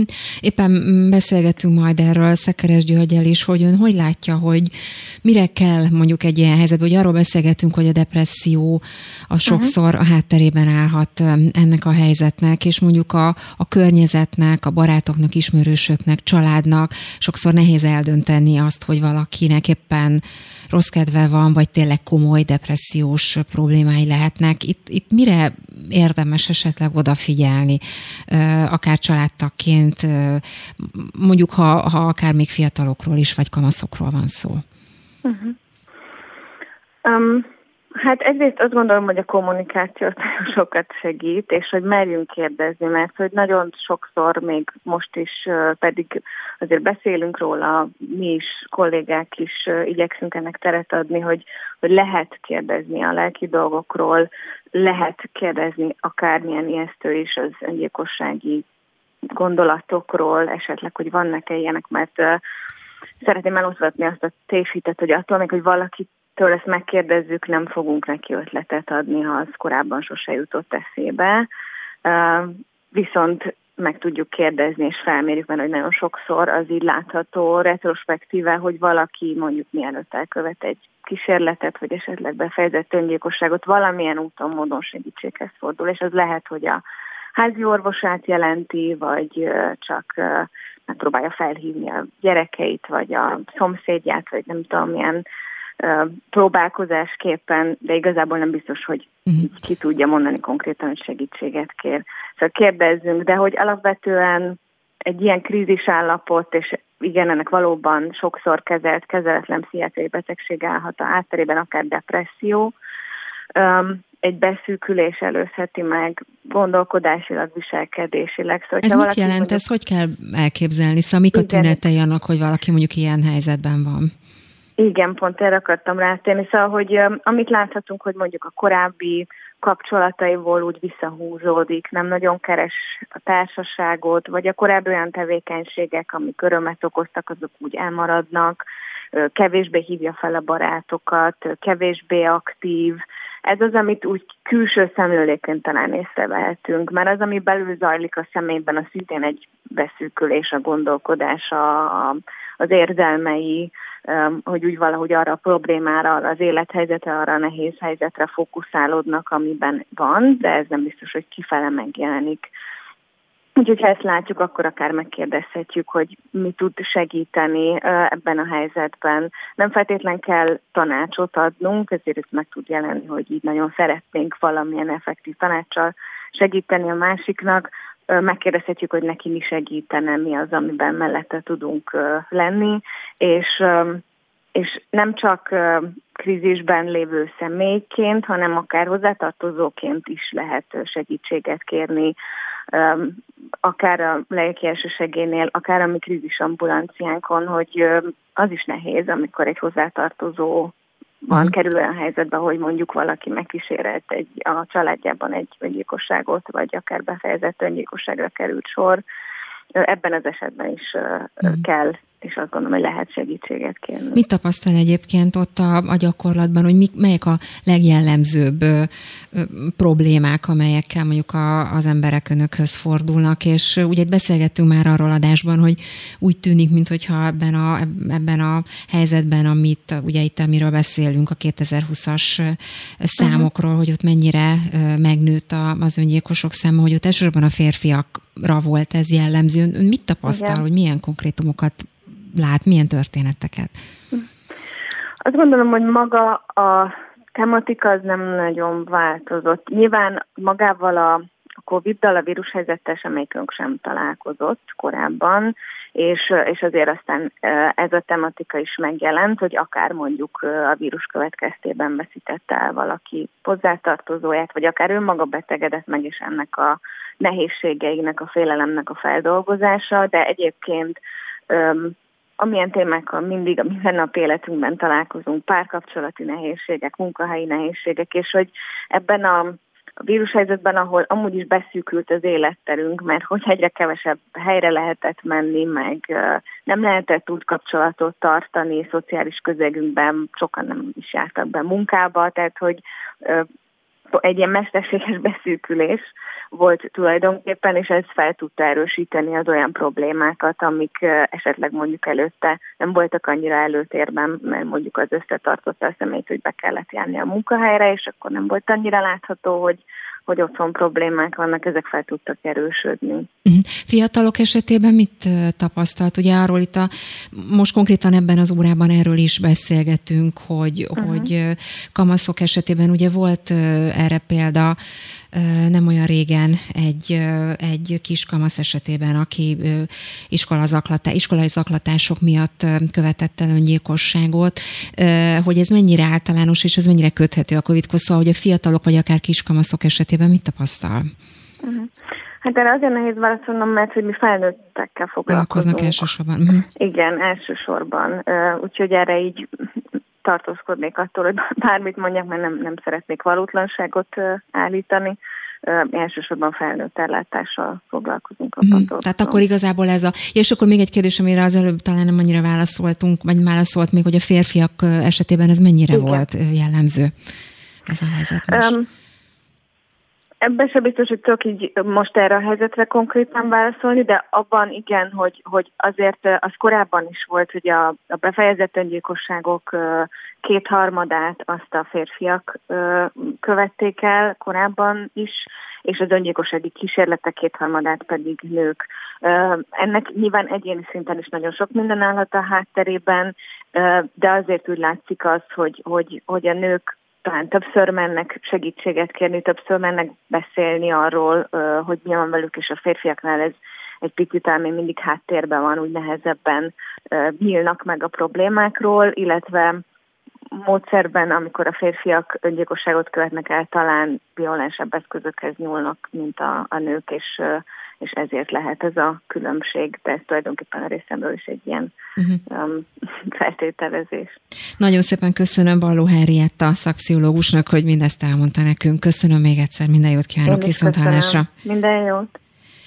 Még egyszer elmondom a telefonszámot, illetve azt, hogy ha ön vagy valaki a környezetében krízis helyzetben van, hívja mobilról is a 116-123 ingyenes lelki elsősegélyszámot. És akkor mi pedig folytassuk itt közben, ugye azt is felvetettem, és itt aztán egy picit átmehetünk a, a, a fiatalokra, vagy a kamaszokra is, akár az ön esetében is, hogy, hogy ugye beszéltünk arról, hogy, hogy a stigmatizáció, vagy az, hogy mennyire kell odafigyelni a jelekre, arra vonatkozóan, hogy, hogy egyáltalán hogy tud a környezet segíteni, szóval mik azok az árulkodó jelek, pillanatok, amikor akár családtagnak, környezetnek reagálnia kell egy-egy helyzetre? Tekintettem arra, hogy a depresszió ilyen nagyon gyakori, nagyjából mindenki biztos lehet benne, hogy az ismeretségi körében van valaki, aki, aki ilyen nehézséggel küzdik, ha nem is áll kezelés alatt, vagy nem is került sor diagnózis fölállítására. Tehát azt gondolom, hogy a, az empátiás, meg együttérző odafordulás, tehát hogyha ezeket a változásokat észleljük a közeli ismerősünkön, baráti körben, munkatársunkon, romlik a teljesítménye, kialvatlan, feszültebb, mm, a mimikáján nagyon jól lehet látni valakinek, hogy éppen milyen a hangulata, és hogyha ez visszatérően... És Tehát, hogy mondjuk akkor idegesebben szól, vagy válaszol, vagy türelmetlenebb, ilyenekre kell türelmetlenebb, gondolni? szomorúbb, elmélázó, dekoncentrált, lassabban reagál, el, el, meg, meglassul minden tevékenysége. Tehát, hogyha a korábbi mintázathoz képest egy változást észlelünk, akkor, akkor a, a legjobb, amit tehetünk, a, a odafordulás. Kérdezzünk? Kérdezzünk. Kérdezzünk. kérdezzünk. És ahogy a, a pszichológus kolléganő is mondta, a, a legjobb az a nyitó kérdés, hogy miben segíthetünk, gondolja, hogy tudunk segíteni, meg, meg, kell, meg kell szólítani, meg kell szólítani az illetőt. Ez sokszor nagyon nehéz, pontosan amit az előbb tetszett említeni, a, a stigma. Ez ugye az öngyilkosságnak a megelőzésének a legjobb módja, mi hamarabb észlelni a, azt a változást, aminek a vége, végállomása lett az öngyilkosság. Tehát a, a, a depresszió az továbbra is azért a társadalomban gyengeség, mm, lustaság olykor, szedd össze magad, kis ja, hogy nem mutatkozzunk gyengének, hanem nem legyünk mindig gyengének. fitek, fiatalosak, van, erősek. Nyilván a korszellem is ezt sugározza, hogy az nem egy, nem egy szexi dolog, ha valaki szomorkodik, vagy bus, bus, buslakodik a sikertelenségen, inkább lendüljünk tovább. Ez ö, olykor megy is, de hát nyilván aki arra hajlamos, annál az nem fog menni. és hogyha ez az illető ö, nem, nem akar gyengeséget mutatni, akkor arra az időre, amíg ö, közösségben van, akkor jelét sem összeszedi magát, összeszedi arra magát úgymond, de ennek aztán nagyobb árát fogja megadni nyilván. Ezt láttuk így a, a COVID időszak alatt is, tehát azok, a, azok az ellátó helyek, ahol pszichiátriai osztály vagy pszichia gondozó működött, mindenhol elég gyorsan kialakították azokat a segélyvonalakat a, a COVID ellátásban dolgozó, vagy a, a COVID ellátásban dolgozók terheit átvevő kollégáknak a, a, a menedzselésére lehetőséget adni arra, hogyha a, a, a COVID-ban meghalt betegek traumatikus hatásai, vagy a, vagy a stressz mentális problémákat okoz, hogy akkor legyen első körben kihez fordulni, telefonon, személyesen. És több helyről hallottam azt az észrevételt, hogy nem, volt, nem nagyon voltak kihasználva ezek a lehetőségek. Nyilván az egészségügyben még inkább egy felvértezetnek kell gondolnia magát egy orvosnak, hogy akkor ő nem paraszkodik azért, mert meg ötször annyi beteg halt meg a keze között, mint általában. És ugyanakkor azt is volt visszajelzés, hogy vidékről, tehát másik helyről viszont bátrabban, meg könnyebben vették fel a telefont. Voltak, akik egyetemistáknak szerveztek ilyen segélyvonalat, ugyanis a, hát a szigorló, tehát a hatodéves orvostahallgatókat is vezényelték Covid ellátásba, akik szintén, hogy mondjam, hirtelen a mély vízbe lettek dobva és hát ez a, különösen a fiataloknál azért, akiknek még nem volt ideje megedződni ezeknek a veszteségeknek a menedzselésében azért nagy árat adtak, és hogy ő rájuk is az volt a jellemző, hogy, hogy távolabbi ponton elérhető telefonos vagy online segítséget könnyebben vettek igényben. Tehát ez a stigmatizáció, ez nagyon sokszor megakadályozza azt, hogy időben, adekvát módon történjen a, az észlelése a, a bajnak, a hang, kezdődő hangulatzavarnak, még akkor, amikor nem is föltétlen kell pszichiáter vagy orvos, csak az is elég lenne, hogyha valaki esetleg odafordul és, és segítséget tud Jó, jó irányba tudná terelni a dolgot. Erre, mm.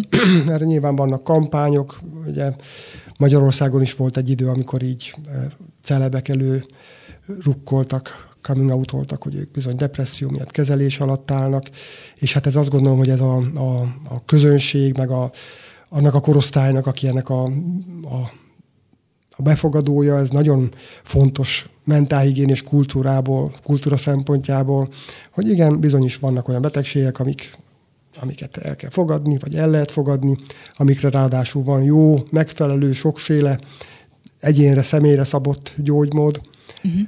És mi a következő lépés? Mondjuk feltételezem azt, hogy, hogyha valaki mondjuk egy ilyen helyzetben van, és tényleg súlyos problémái vannak mondjuk, de elutasítja ezt a, ezt a felajánlott segítséget. Tehát azt mondja, hogy hagyjál engem békén, ne foglalkozzál velem, hagyj. Tehát, hogy azért ilyeneket is hallunk. Ebből, ebből mi következik? Ezt hagyni kell, vagy akkor, vagy lépni kell, vagy jelezni kell, vagy mit kell ilyenkor csinálni?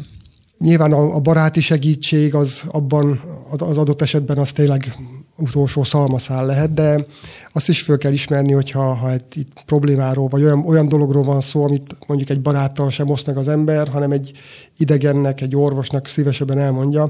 Én a magam praxisában is, hogyha ha ilyen hangulati problémával jelentkezik valaki, nyilván ezt alaposan körül kell járni, tájékozódni kell, és a beteg együttműködését is meg kell nyerni, ami paradox, hogy, hogy ahhoz, ahhoz együtt kell, hogy működjön, hogy tudjunk segíteni. És hát ugye a depressziós beteg, akinek a, pontosan a motivációja fogyatkozik meg, meg a, a tetrekészség, az nehezen fog kiállni úgymond saját magáért, de akkor is érdemes meghagyni, hogy a, a döntés saját maga legyen. Például adott esetben, hogyha nem olyan nagyon súlyos a probléma, akkor nem föltétlen kell azonnal gyógyszerrel kezelni. Fölállítunk egy ütemtervet, visszatérünk rá egy hónap múlva, és a mostani állapottól kezdve nézzük, hogy merre halad a dolog, jobb, jobb lesz, rosszabb lesz, de lényeg az, hogy mindig meglegyen a, a, a kapcsolat, mindig meglegyen a következő találkozó, következő időpontnak a lehetősége, és hogyha Nyilván, hogyha olyan mértékű a probléma, amire elsőre is látszik, hogy, hogy öngyilkossági kockázata is van a dolognak, akkor pedig nyilván a megfelelő előkészítés, raport után kvázi egy megállapodás születik, hogy nem, nem követel semmit, nem uh-huh. fog tenni semmit, hanem ha úgy érzi, hogy több a kettőnél, akkor még mielőtt odáig eljutna, akkor már jelentkezik, és akkor nyilván ki kell dolgozni, hogy, hogy akkor kit tud hívni éjszaka, mikor tud hamarabb jönni, megvannak ennek a maga lépései. Uh-huh. Eddig elsősorban felnőttekről beszélgettünk, pedig ez a probléma a fiatalabbakat, a fiatalabb korosztályt is érinti, és hát leginkább az iskolában fordulhatnak elő ilyen típusú problémák, ilyen típusú helyzetek. Erről beszélgetünk Molnár Kulcsár Johanna, iskolapszichológussal. Jó napot kívánok, köszönöm szépen, hogy itt van velünk. Jó napot kívánok! És ugye néztem én is az adatokat, és azt láttam, vagy úgy fogalmazott valaki itt az egyik cikkben, hogy, hogy itthon még mindig egy kisebb osztályi gyermeket veszítünk el évente, ugye, akik befejezett öngyilkosságot követnek el. Nem is olyan régen volt egy ezzel kapcsolatos tragédia, ahol egy kisfiú lett ugye öngyilkos, mert mert hogy az osztálytársai úgymond kiközösítették, tehát ez volt az alaphelyzet. Szekálták, zaklatták, ezt lehetett róla tudni, ugye egy 16 éves fiúról van szó. Szóval a kérdés az az, hogy az iskolában mennyire lehet észrevenni egy ilyen helyzetet, hogyan lehet segíteni, mire kell figyelni? Nagyon összetett dolog, és főleg azért nehéz, mert mondhatnánk, hogy az iskolapszichológusok ebbe egy full szerepet tudnak betölteni, de általában azért az iskolapszichológusok részmunkaidőben dolgoznak egy adott intézményben. Nincsen rálátásuk az összes tanulóra, aki megkeresi őket, azzal tudnak foglalkozni. Itt én ezért azt gondolnám, hogy akiknek nagyon nagy szerepe lehet a megelőzésben, azok egyrészt a szülők, másrészt a pedagógusok, illetve akár a kortársak is, hogyha elő vannak hangolva arra, hogy mik a figyelmeztető jelek, és tudják, hogy mikor kezdhetnek valóban aggódni az osztálytársakért, akkor ennek a jelzésében ők is kult szerepet játszhatnak. Tehát azt gondolom, hogy itt azért elsősorban azok vehetik észre, hogy baj van, akik valamilyen módon közel állnak az érintethez. Uh-huh. Mire kell itt figyelni, milyen konkrét jeleket? Akár most ezzel a konkrét példával kapcsolatban, mert itt például ugye az anyuka úgy fogalmazott, hogy ő otthon szülőként nem igazán vett észre semmit, vagy nem igazán volt, nem igazán volt olyan látványos jele, jele annak, ami a, ami a, a fiával történik, miközben hát ezek szerint az iskolában azért voltak erre mutató jelek, tehát azért ez ellentmondásban volt ez a kettő. Igen, igen, sajnos el lehet csiklani ezek fölött, a, a jelek fölött, nem mindig könnyű észrevenni, van, amikor egyértelműbb, van, amikor kevésbé. Ugye nagyon sokszor az öngyilkosságnak a hátterében valamilyen nem kezelt mentális probléma is állhat, nagyon sokszor depresszió, Azért nehéz ö, ezt így talán kamaszoknál észrevenni sokszor a, a szülőnek, mert a kamasz viselkedése amúgy is megváltozik, tehát teljesen más dolgok kezdik el érdekelni, magába zárkózik, kevésbé kommunikál esetleg a szülővel, többet a kortársakkal, mint korábban.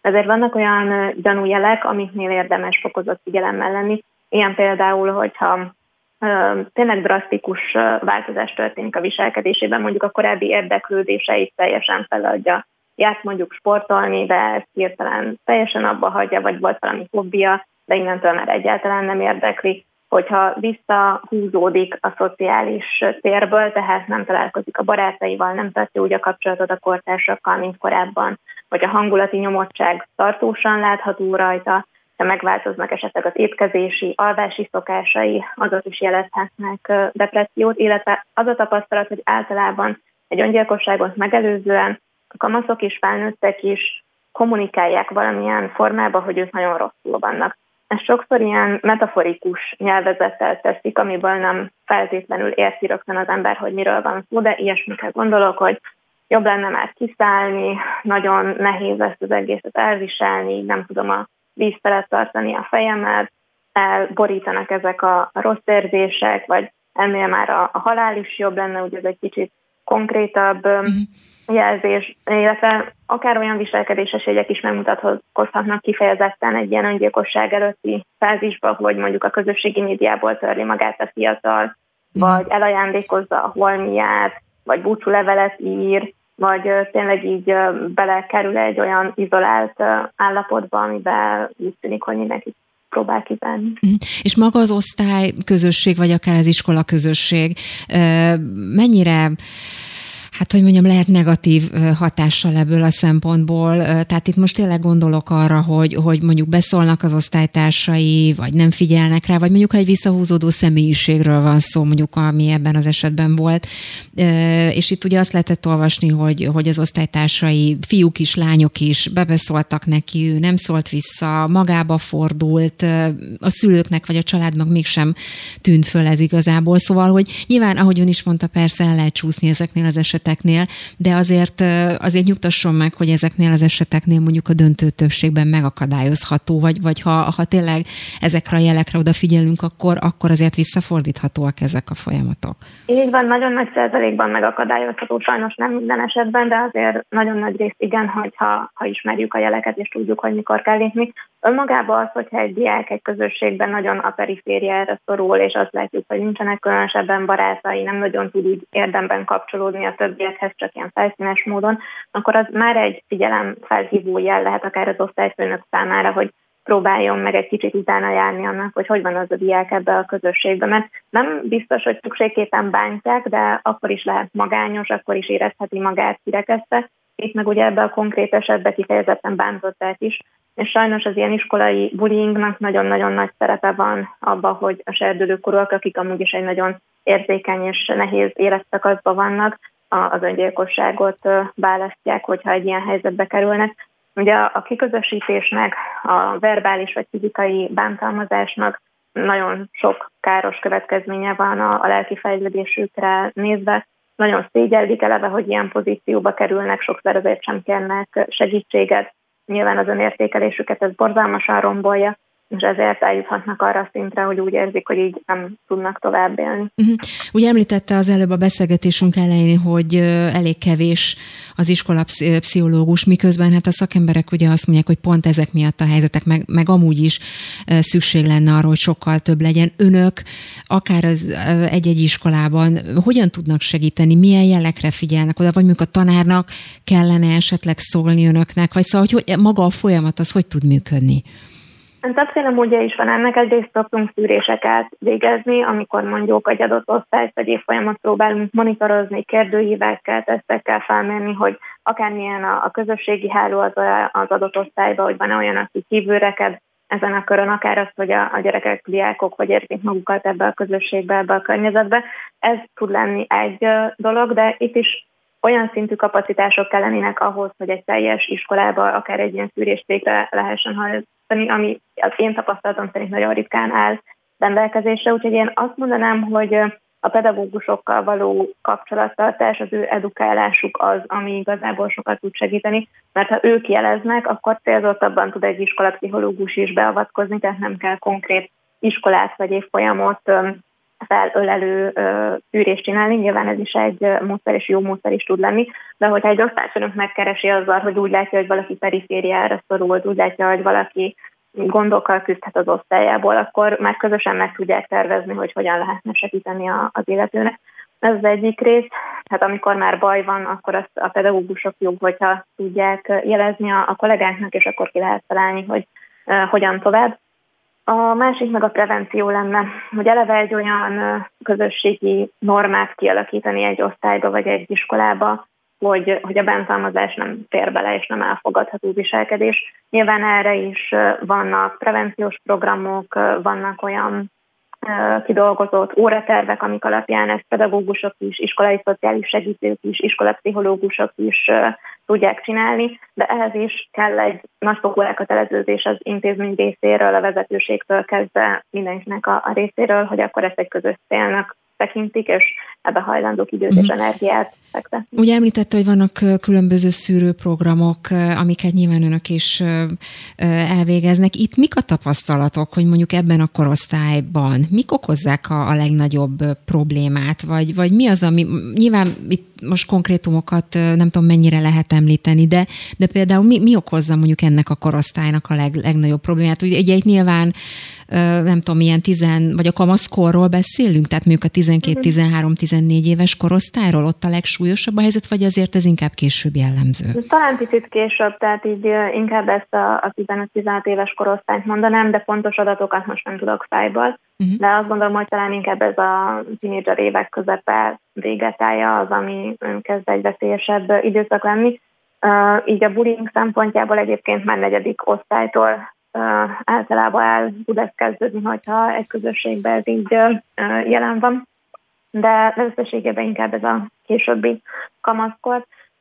Nagyon sokféle ok állhat a, a háttérbe. Ugye eleve a tínédzserkor egy olyan időszak, amikor a fiatal keresi az identitását, keresi önmagát, keresi azt, hogy mi az, amivel ő tud azonosulni, a szülők értékrendjéből mi az, amiben inkább a társakkal tartana, ki is ő egyáltalán mit szeretne az élettől. Nagyon sok minden felborul, akár a testi fejlődésében annyira megváltozik minden, hogy új alapukra kell helyezni gyakorlatilag a teljes identitását, ami egy megterhelő lelki folyamat tud lenni.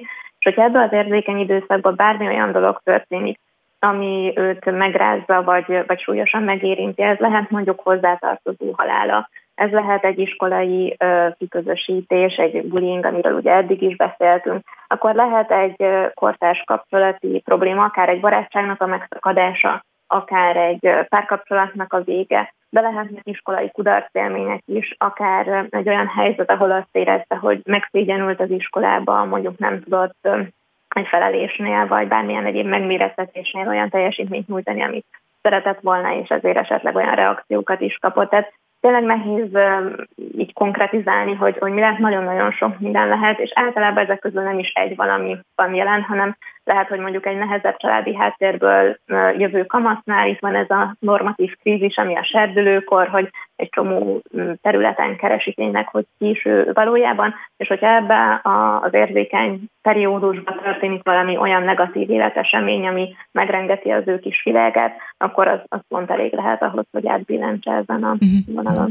Beszéljünk egy, egy pillanatra még a szülőkről is, hogy mondjuk mit tehetnek a szülők akkor, ha mondjuk mégiscsak a tudomásukra jut, hogy a gyermeküket mondjuk bántalmazzák bármilyen formában az iskolában. Mi a, mi a megfelelő, vagy mi az első lépés, mit kell ilyenkor tenniük? Szólniuk kell a tanárnak, az iskolavezetésnek, vagy a gyerekkel leülni, beszélgetni, szóval mi, a, mi az első és legfontosabb tennivaló?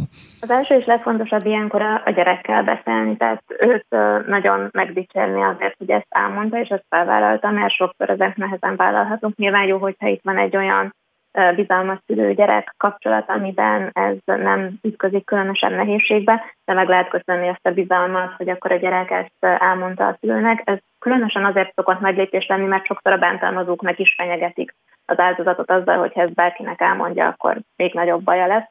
Tehát ezért önmagában az, hogyha ezt valaki felé tudja jelezni a fiatal, az már nagyon-nagyon jó.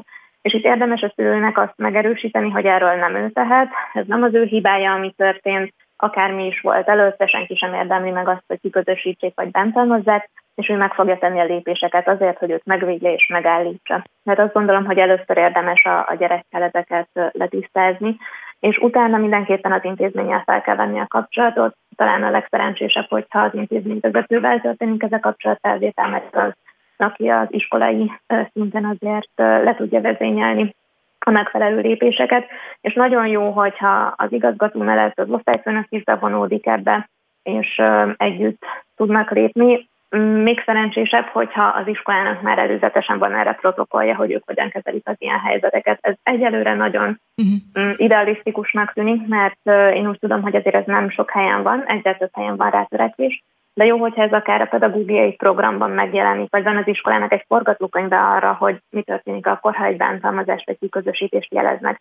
Ez azért jó, mert a gyerekek is könnyebben fognak jelezni akkor, ha tudják a következményeket, a szülő is könnyebben lép, hogyha tudja, hogy mik fognak történni, és ilyenkor nem ott helyben kell kitalálni a pillanat hevében, hogy akkor mi legyen a, a következő lépés, hanem ki van alakítva ennek egy rendje. Ugye a szakirodalom gondolom azt írja, vagy az lehet, hogy nyilván mondjuk egy bántalmazás egy fiatal esetében nyilván egy, egy folyamat, tehát hogy ez, ez, ez azért bizonyos ideig tart.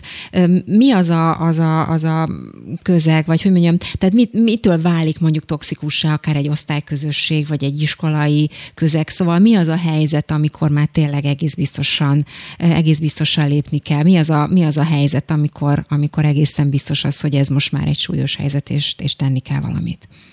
Hát ugye magában a bántalmazásnak a definíciója az úgy szól, hogy akkor beszélünk bullyingról, hogyha rendszeresen, szándékosan erőfölényből bántanak valakit, és ez az erőfölény ez lehet fizikai erőbeli fölény, tehát hogy egy nagyobbra nőtt, vagy erősebb, vagy idősebb gyerek bánt egy fiatalabbat, vagy kisebbet, de lehet az is, hogy többen kipécéznek valakit, és, és őt bántják.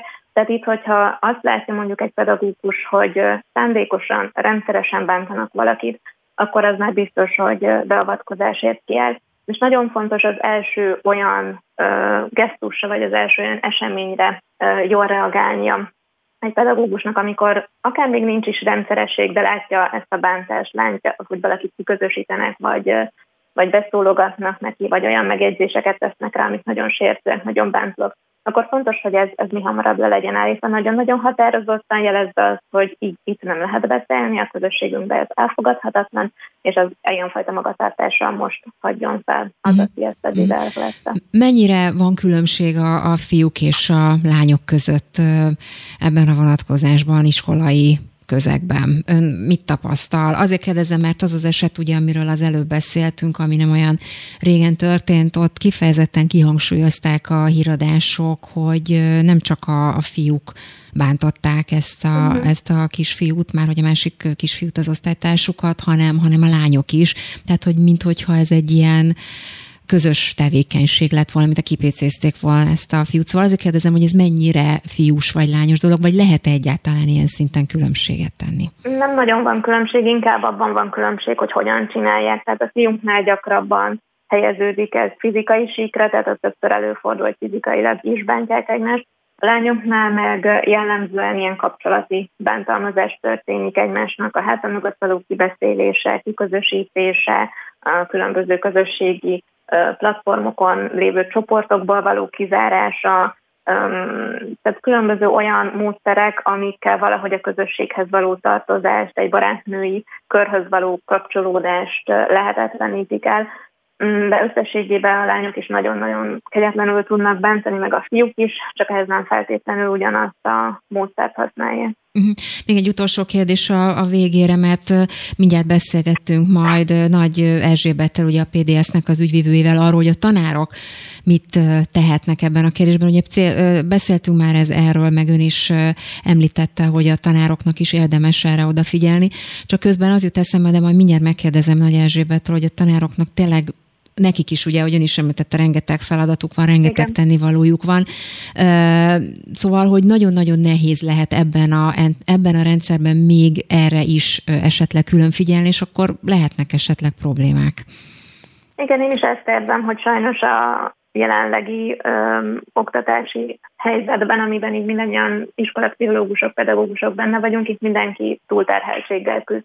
rengeteg a feladat, rengeteg a teendő, és sokszor ezen buknak el tulajdonképpen ezek az anti-bullying programok és az ilyen jellegű kezdeményezések is, hogy mindenkinek annyi a feladata, hogy azt az időt, azt az energiát, amit ebbe bele kellene tenni, azt nem feltétlenül tudja rendelkezésre bocsájtani, de vannak folyamatosan olyan képzések, olyan programok, amiket például én is elvégeztem az Enable anti-bullying programot, amit a pedagógusok is részt vehetnek, ez egy viszonylag rövid néhány napos képzés, ami segíti őket is abba, hogy akár osztályszünökként hogy tudnak fellépni a bántalmazás ellen, és hogy tudnak egy olyan osztályközösséget kialakítani, ahol remélhetőleg az ilyen tragédiák megelőzhetők. Igen, és még egy kérdés a végére, hogy a fiatalok esetében mit tapasztal, hogy, hogy mennyire erősebb az a vonal, hogy inkább figyelemfelhívásról van szó, vagy tényleg komolyan gondolják azt, hogy, hogy, hogy öngyilkosságot követnek el. Szóval mennyire Mik az arányok ebben a helyzetben? Pontos arányokat nem tudok mondani, de az biztos, hogy minden egyes ilyen mondatot, hogyha mondjuk egy fiatal megfogalmazza, hogy ő kárt tesz magába, öngyilkos lesz, ezt komolyan kell venni. Tehát nagyon gyakori ez a feltételezés, hogy biztos csak figyelemre vágyik, vagy azt szeretnék, hogy most mindenki vele foglalkozzon, de ezeket nem lehet félváról venni. Tehát még mindig jobban járunk, hogyha nagy energiákat mozgósítva alaposan utána járunk, és kinyomozunk egy ilyen mondatot. Vannak olyanok, amikor ezek nem valós öngyilkossági szándékról szólnak, de akkor is azt jelzik, hogy ez a fiatal gyerek, aki ilyet mond, ő rosszul van, tehát valamilyen módon azt próbálja kommunikálni, hogy segítségre van szüksége, és támogatásra van szüksége, és nagyon jó, hogyha ezt a környezete nem veszi félváról, nem bagatelizálja, hanem megpróbálja megadni neki, mert sosem lehet tudni, hogy, hogy mennyire komoly ez az öngyilkossági szándék, ezt egyébként nem is iskolapszichológusok, hanem gyermekpszichiáterek szokták felmérni, de az biztos, hogy egy ilyen mondat fölött nem érdemes elsiklani. Uh-huh. Nagyon szépen köszönöm Molnár Kulcsár Johanna iskolapszichológusnak, hogy mindezt elmondta nekünk. Köszönöm szépen, minden jót kívánok Én köszönöm önnek. a lehetőséget. Viszont hallásra. És akkor közben még egyszer, hogy mondjam el, hogyha ön vagy valaki a környezetében krízis helyzetben van, hívja a mobilról is a 116-123 ingyenes lelki elsősegélyszámot. És akkor folytassuk, ahogy az előbb említettem már, a tanárok véleményére is. Kíváncsiak vagyunk ebben a, ebben a témában. Itt van Nagy Erzsébet, a PDS ügyvivője. Jó napot kívánok! Jó napot kívánok! Súlyos a téma, és köszönöm Igen. szépen, hogy tudunk erről beszélgetni. Nagyon sok vélemény elhangzott itt a, a műsorban. Nyilván hallotta, amit az iskolapszichológus az előbb mondott, hogy a tanároknak is óriási a felelőssége, és akkor én azt mondtam, hogy hát épp elég súly van az önök vállán, amúgy is. Mégis, mégis nagy kérdés, hogy, hogy, hogy mit tapasztal ugye ezzel a kérdéssel kapcsolatban. Ugye az apropó az, hogy nem olyan régen, néhány héttel ezelőtt történt egy tragédia, tragédia. Ezzel kapcsolatban ugye egy, egy kisfiú követett el öngyilkosságot, mert hogy szekálták a, az osztálytársai. Mit tapasztal ezzel kapcsolatban, ezzel a helyzettel kapcsolatban? Hát sajnos a, a 40 éves tapasztalatom az, hogy bizony ilyen esetek elég gyakran előfordulnak, ha szerencsére az nem is, hogy egészen az öngyilkosságig eljut egy gyermek, de a kísérletig, illetve a nagyon súlyos elkeseredésig, depresszióig bizony nagyon sokan eljutnak, úgyhogy nem kapnak igazán segítséget a környezetükben, és hát nagyon sokszor a szülői házban sem. Igazából a pedagógus az első között van, aki ezeket a jeleket, ezeket a, ezeket a gyanúkat igazából hát észre tudja venni, vagy, vagy gyanúra utaló jeleket, és meg tudja tenni az első lépéseket, és hát olyan pedagógusokról beszélünk ugye manapság, akik nagyjából 26 órában tanítanak, plusz még rájuk lőcsölnek egy csomó helyettesítést, van, aki áttanít mindenféle másik intézményekbe, illetve vannak pedagógusok, akiket megbízási szerződéssel foglalkoztatnak, mert nem tudnak az üres álláshelyre teljes állásban munkát vállaló pedagógust felvenni, vagy éppen nem tudnak nyugdíjas visszafoglalkoztatni, mert a közalkalmazotti jogviszony alatt a nyugdíj szünetel, és nyilván nem akarja a nyugdíjas elveszíteni a nyugdíját, tehát mindenféle ezer más okból kifolyólag egyszerűen kényszer megoldások vannak az iskolákban, ami miatt ezek a legfontosabb dolgok, például odafigyelni az egyes gyerekre, az egyes gyerekek problémájára, hát erre nem mindig van egyszerűen idő és alkalom, és ez óriási probléma. Most a PDS ezt felismerve, és, és hát persze azt is, hogy itt igazából azok a fajta továbbképzések, amelyeket időnként felkínálnak, és amelyet szintén a pedagógusnak szabad idejében kellene elvégezni, illetve oda eljárni, nem igazán hatékonyak, és ezért létrehoztuk annak idején, ez a PDS kezdeményezése volt, ez az úgynevezett keribet. Ez a kerekasztal az iskolai biztonságért, amelyben számos rangos szakmai szervezet helyet kapott, csak néhányat felsorolva ilyen a Békés Iskolák, a Kék Vonal Gyermekkrízis Alapítvány, Képzett Polgárságért Alapítvány, a Hintalovon Alapítvány, illetve szülői szervezetek is, mint a Szülői Hang, illetve a Szülői Összefogás Közösség, és egyébként pedig az egyes egyetemeknek a, hát a vonatkozó, vagy illetve a témával foglalkozó kutatóintézetei és, és karai.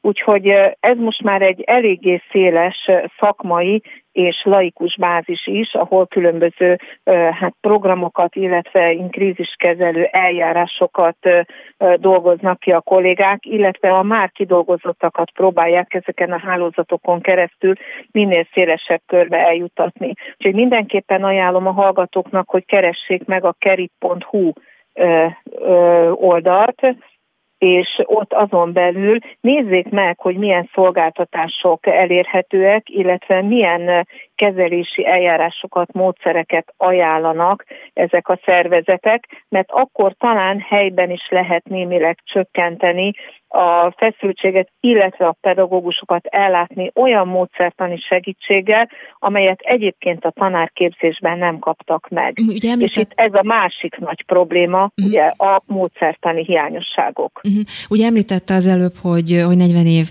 tapasztalat van a, a háta mögött. Esetleg tudna nekünk olyan konkrét példákat mondani, hogy hogyan bántják egymást a gyerekek, mire kell konkrétan odafigyelni, vagy akár a szülők mire figyeljenek. Ugye arról is beszélgettünk itt, hogy sokszor a szülő nem is tudja, vagy nem is veszi észre azokat a jeleket, amelyeket egyébként a gyerek, gyerek lead a számára, hogy így, így fogalmazzak. Szóval, hogy vált, és, és a másik kérdés pedig az, hogy hogyan változott, vagy változott a helyzet mondjuk a 10-20 évvel ezelőtti helyzethez képest, hogy erőszakosabbak a gyerekek egymással, vagy nem? Tehát, hogy ez itt hogy alakul? Alakul ez a helyzet?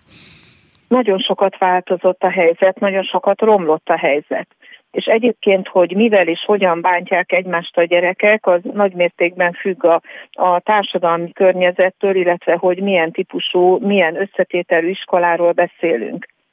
Például abban az iskolában, ahol a pályámat kezdtem, ott többségében roma tanulók voltak. Az én osztályomban is csak egyetlen olyan gyermek volt, aki nem volt roma tanuló. Ott nyilvánvalóan olyan nagy mértékben egymással nem cigányoztak, ugye, hogy finoman fejezzem ki magam. Tehát ott más volt a probléma, ott leginkább a szegénység miatt szólták le egymást, illetve olyan jellegű dolgok miatt, hogy, hogy ki nem vett részt azokban a közösen megszervezett dolgaikban, legyenek azok pozitív vagy negatív irányultságúak, tehát rossz csontoskodások, mm. vagy éppen a közösségben együtt szervezett mondjuk focizás, vagy egyéb olyan tevékenység, amit például mondjuk egy adott gyerekcsoport jellemzően szokott csinálni. Például fiúkat azért is elég gyakran leszóltak erősebb másik fiúk, hogy miért nem áll be hozzájuk focizni, miért inkább a lányokkal beszélget, de kifejezetten az a fajta szexuális alapú megkülönböztetés és ebből fakadó iskolai erőszak, ami például manapság jellemző, az még évtizedekkel ezelőtt ennyire nem volt nyilvánvaló, és ennyire nem volt jelen az iskolában. Uh-huh. Aztán későbbi iskoláimban a, a bőrszín miatti, származás miatti megkülönböztetés vált nagyon gyakorivá, ahol vegyes volt már a, a társaság, illetve bekerültek olyan dolgok, amelyeket korábban én nagyon-nagyon ritkán hallottam, amikor tényleg olyasmik miatt szólogattak be egymásnak a gyerekek, amiről nem is tudták, hogy micsoda. Mhm. Mondanék itt olyat például mhm. zsidózás. Ugye? Azt sem tudják, azt sem tudják hogy, hogy mit jelent beszélnek. a kifejezés. Uh-huh. Igen, de, de az úgy megmaradt, hogy, hogy ez valami rossz, ez valami csúnya, mint ahogyan egyébként nagyon sokszor a buzizásnál sem tudják, hogy pontosan miről beszélnek, csak éppen beszólogatnak ilyen módon egymásnak, és hát ezzel rettenetesen megsértik a másik gyereket, aki, aki ő maga sem tud igazából mit kezdeni azzal a problémával, hogy most a többieknek valójában mi is a bajuk vele. Csak azt érzik, hogy, hogy ki van rekesztve, és, és nem, nem fogadják be a közösségbe, illetve hát összeszólnak a háta mögött, vagy nevetkélnek, és nagyon sokszor ez már olyan fajta paranoiává is alakul, hogy amikor már nem bántják az ilyen gyerekeket, akkor is egy tekintetet, egy összemosolygást, vagy bármit bántásnak vélnek. És ilyenkor a pedagógusnak persze közbe kell lépni mindenképpen, hogy a gyerek teljességgel ne szeparálódjon el, illetve a közösséggel is ki kell beszélni, hogy végül is mi a probléma, illetve kezelni ezeket a a mássághoz kötődő ügyeket, akár úgy is, hogy érzékenyítő foglalkozásokat kellene tartani. Erre nagyon jó volna, hogyha be tudnánk vetni azokat a szervezeteket, szakmai és civil szervezeteket, akik erre nagyon kiválóan felkészültek és nagyon alkalmasak, de most sajnos az iskola ezt nem teheti meg, illetve a pedagógusnak sokszor kellene olyan témákról beszélni, ami miatt aztán utána félni valója lehet, hogy ne talántán valaki akár a szülői házból, akár az intézményből megtámadja azzal, ami törvényben szerepel, ez egészen elképesztő szövegrész, hogy mondjuk a homoszexualitást népszerűsíti. Uh-huh. Egyébként ön a, a, a szakmai gyakorlatában találkozott akár súlyos esettel, ami, amiről Igen. itt ugye, ugye beszélgetünk, és ott, ott mi történt konkrétan, vagy már amennyit el lehet ebből mesélni persze. Nekem volt több olyan tanítványom, akin, akin látszott, kifejezve magatartásán látszott, hogy, hogy, hogy ő neki más nem identitása van, mint a, mint a születés neme.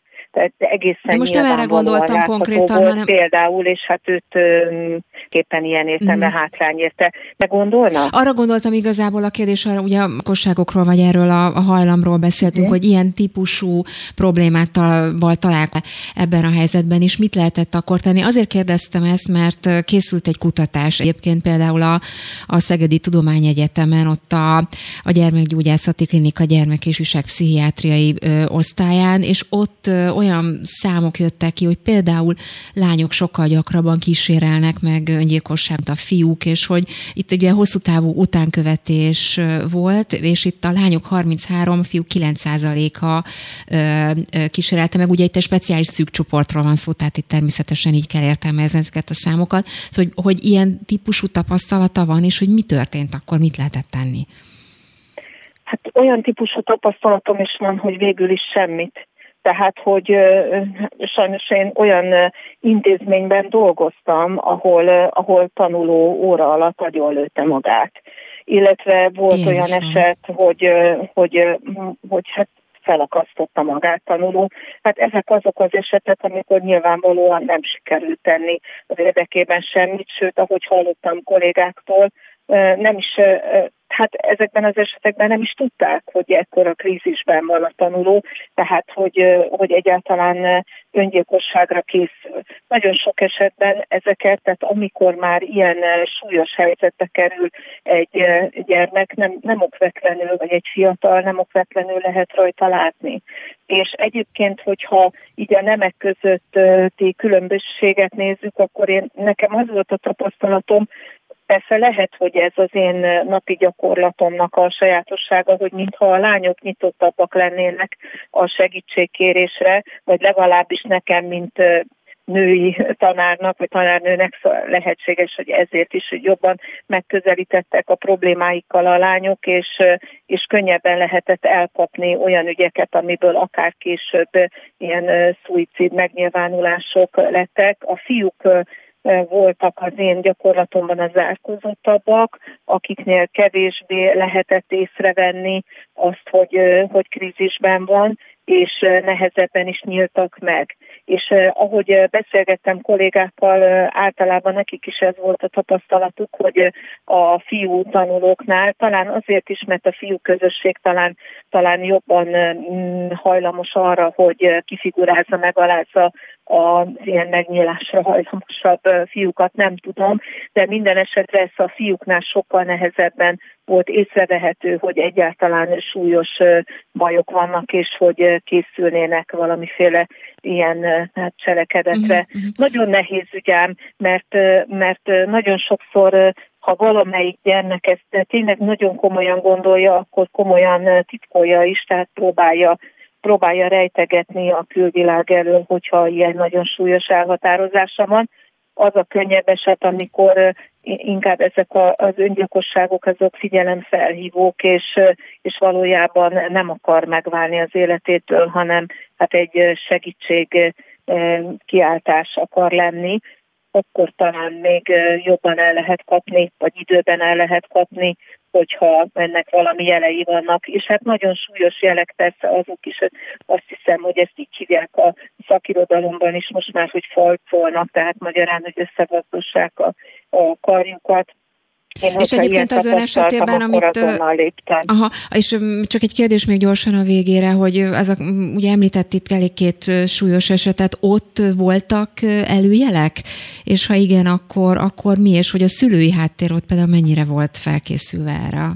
Mert egy, egy, mennyire voltak képben, hogy ilyen súlyos állapotban van a gyerek? Igen, hát a, amit említettem, ezek az esetek nagy szerencsémben nem, a, nem az én közvetlen mhm, környezetemben uh fordultak elő, de az intézményben, ahol dolgozom, és azokat a fiatalokat nem ismertem. Csak az, az osztályba járó néhány tanulót, akiket korábban tanítottam, tehát nagyon áttételesek az információim, és ott nekem azt mondták, hogy mindenki teljes döbbenettel állt az eset előtt, és, és próbálták kutatni az előzményeket, tehát mi az, amit nem vettek észre, nem figyeltek oda, és nem, nem volt ez sikeres. De, de nem igazán tudom a részleteket, és az intézmények ilyenkor egyébként nagyon összezárnak, és nem szeretnek kifelé adni információkat, így a tagintézmények sem, tehát lehet, hogy ott belül voltak ilyen jellegű megbeszélések, de azt tudom, hogy a kollégákkal nagyon sokat foglalkoztak pszichológusok is, mm. tehát ott azért egy nagyon komoly munka volt, hogy, hogy mind a gyerekek, mind pedig a, mind pedig a pedagógusok nagyon tudjanak szépen tudjanak aztán egyáltalán tovább dolgozni. Nagyon-nagyon szépen. De én azt hiszem a technikai dolgozóknak is ez nagyon-nagyon Rendben, nagyon-nagyon szépen köszönöm Nagy Erzsébetnek, hogy mindezt elmondta a PDS ügyvívőjének. Köszönöm szépen még egyszer önnek. Viszont hallásra minden Én is köszönöm. Viszont hallásra. És akkor gyorsan még egy információ, hogy ha ön vagy valaki a környezetében krízis helyzetben van, hívja mobilról is a 116-123 ingyenes lelki elsősegélyszámot. És ennyi fért már a beszólóba. Köszönöm szépen a figyelmüket. Hadobás Bernadett szerkesztő nevében is köszönöm szépen a figyelmüket. Lampi Ágnest hallották. Ha ön vagy valaki a környezetében krízis helyzetben van, hívja mobilról is a 116 123 ingyenes lelki elsősegélyszámot.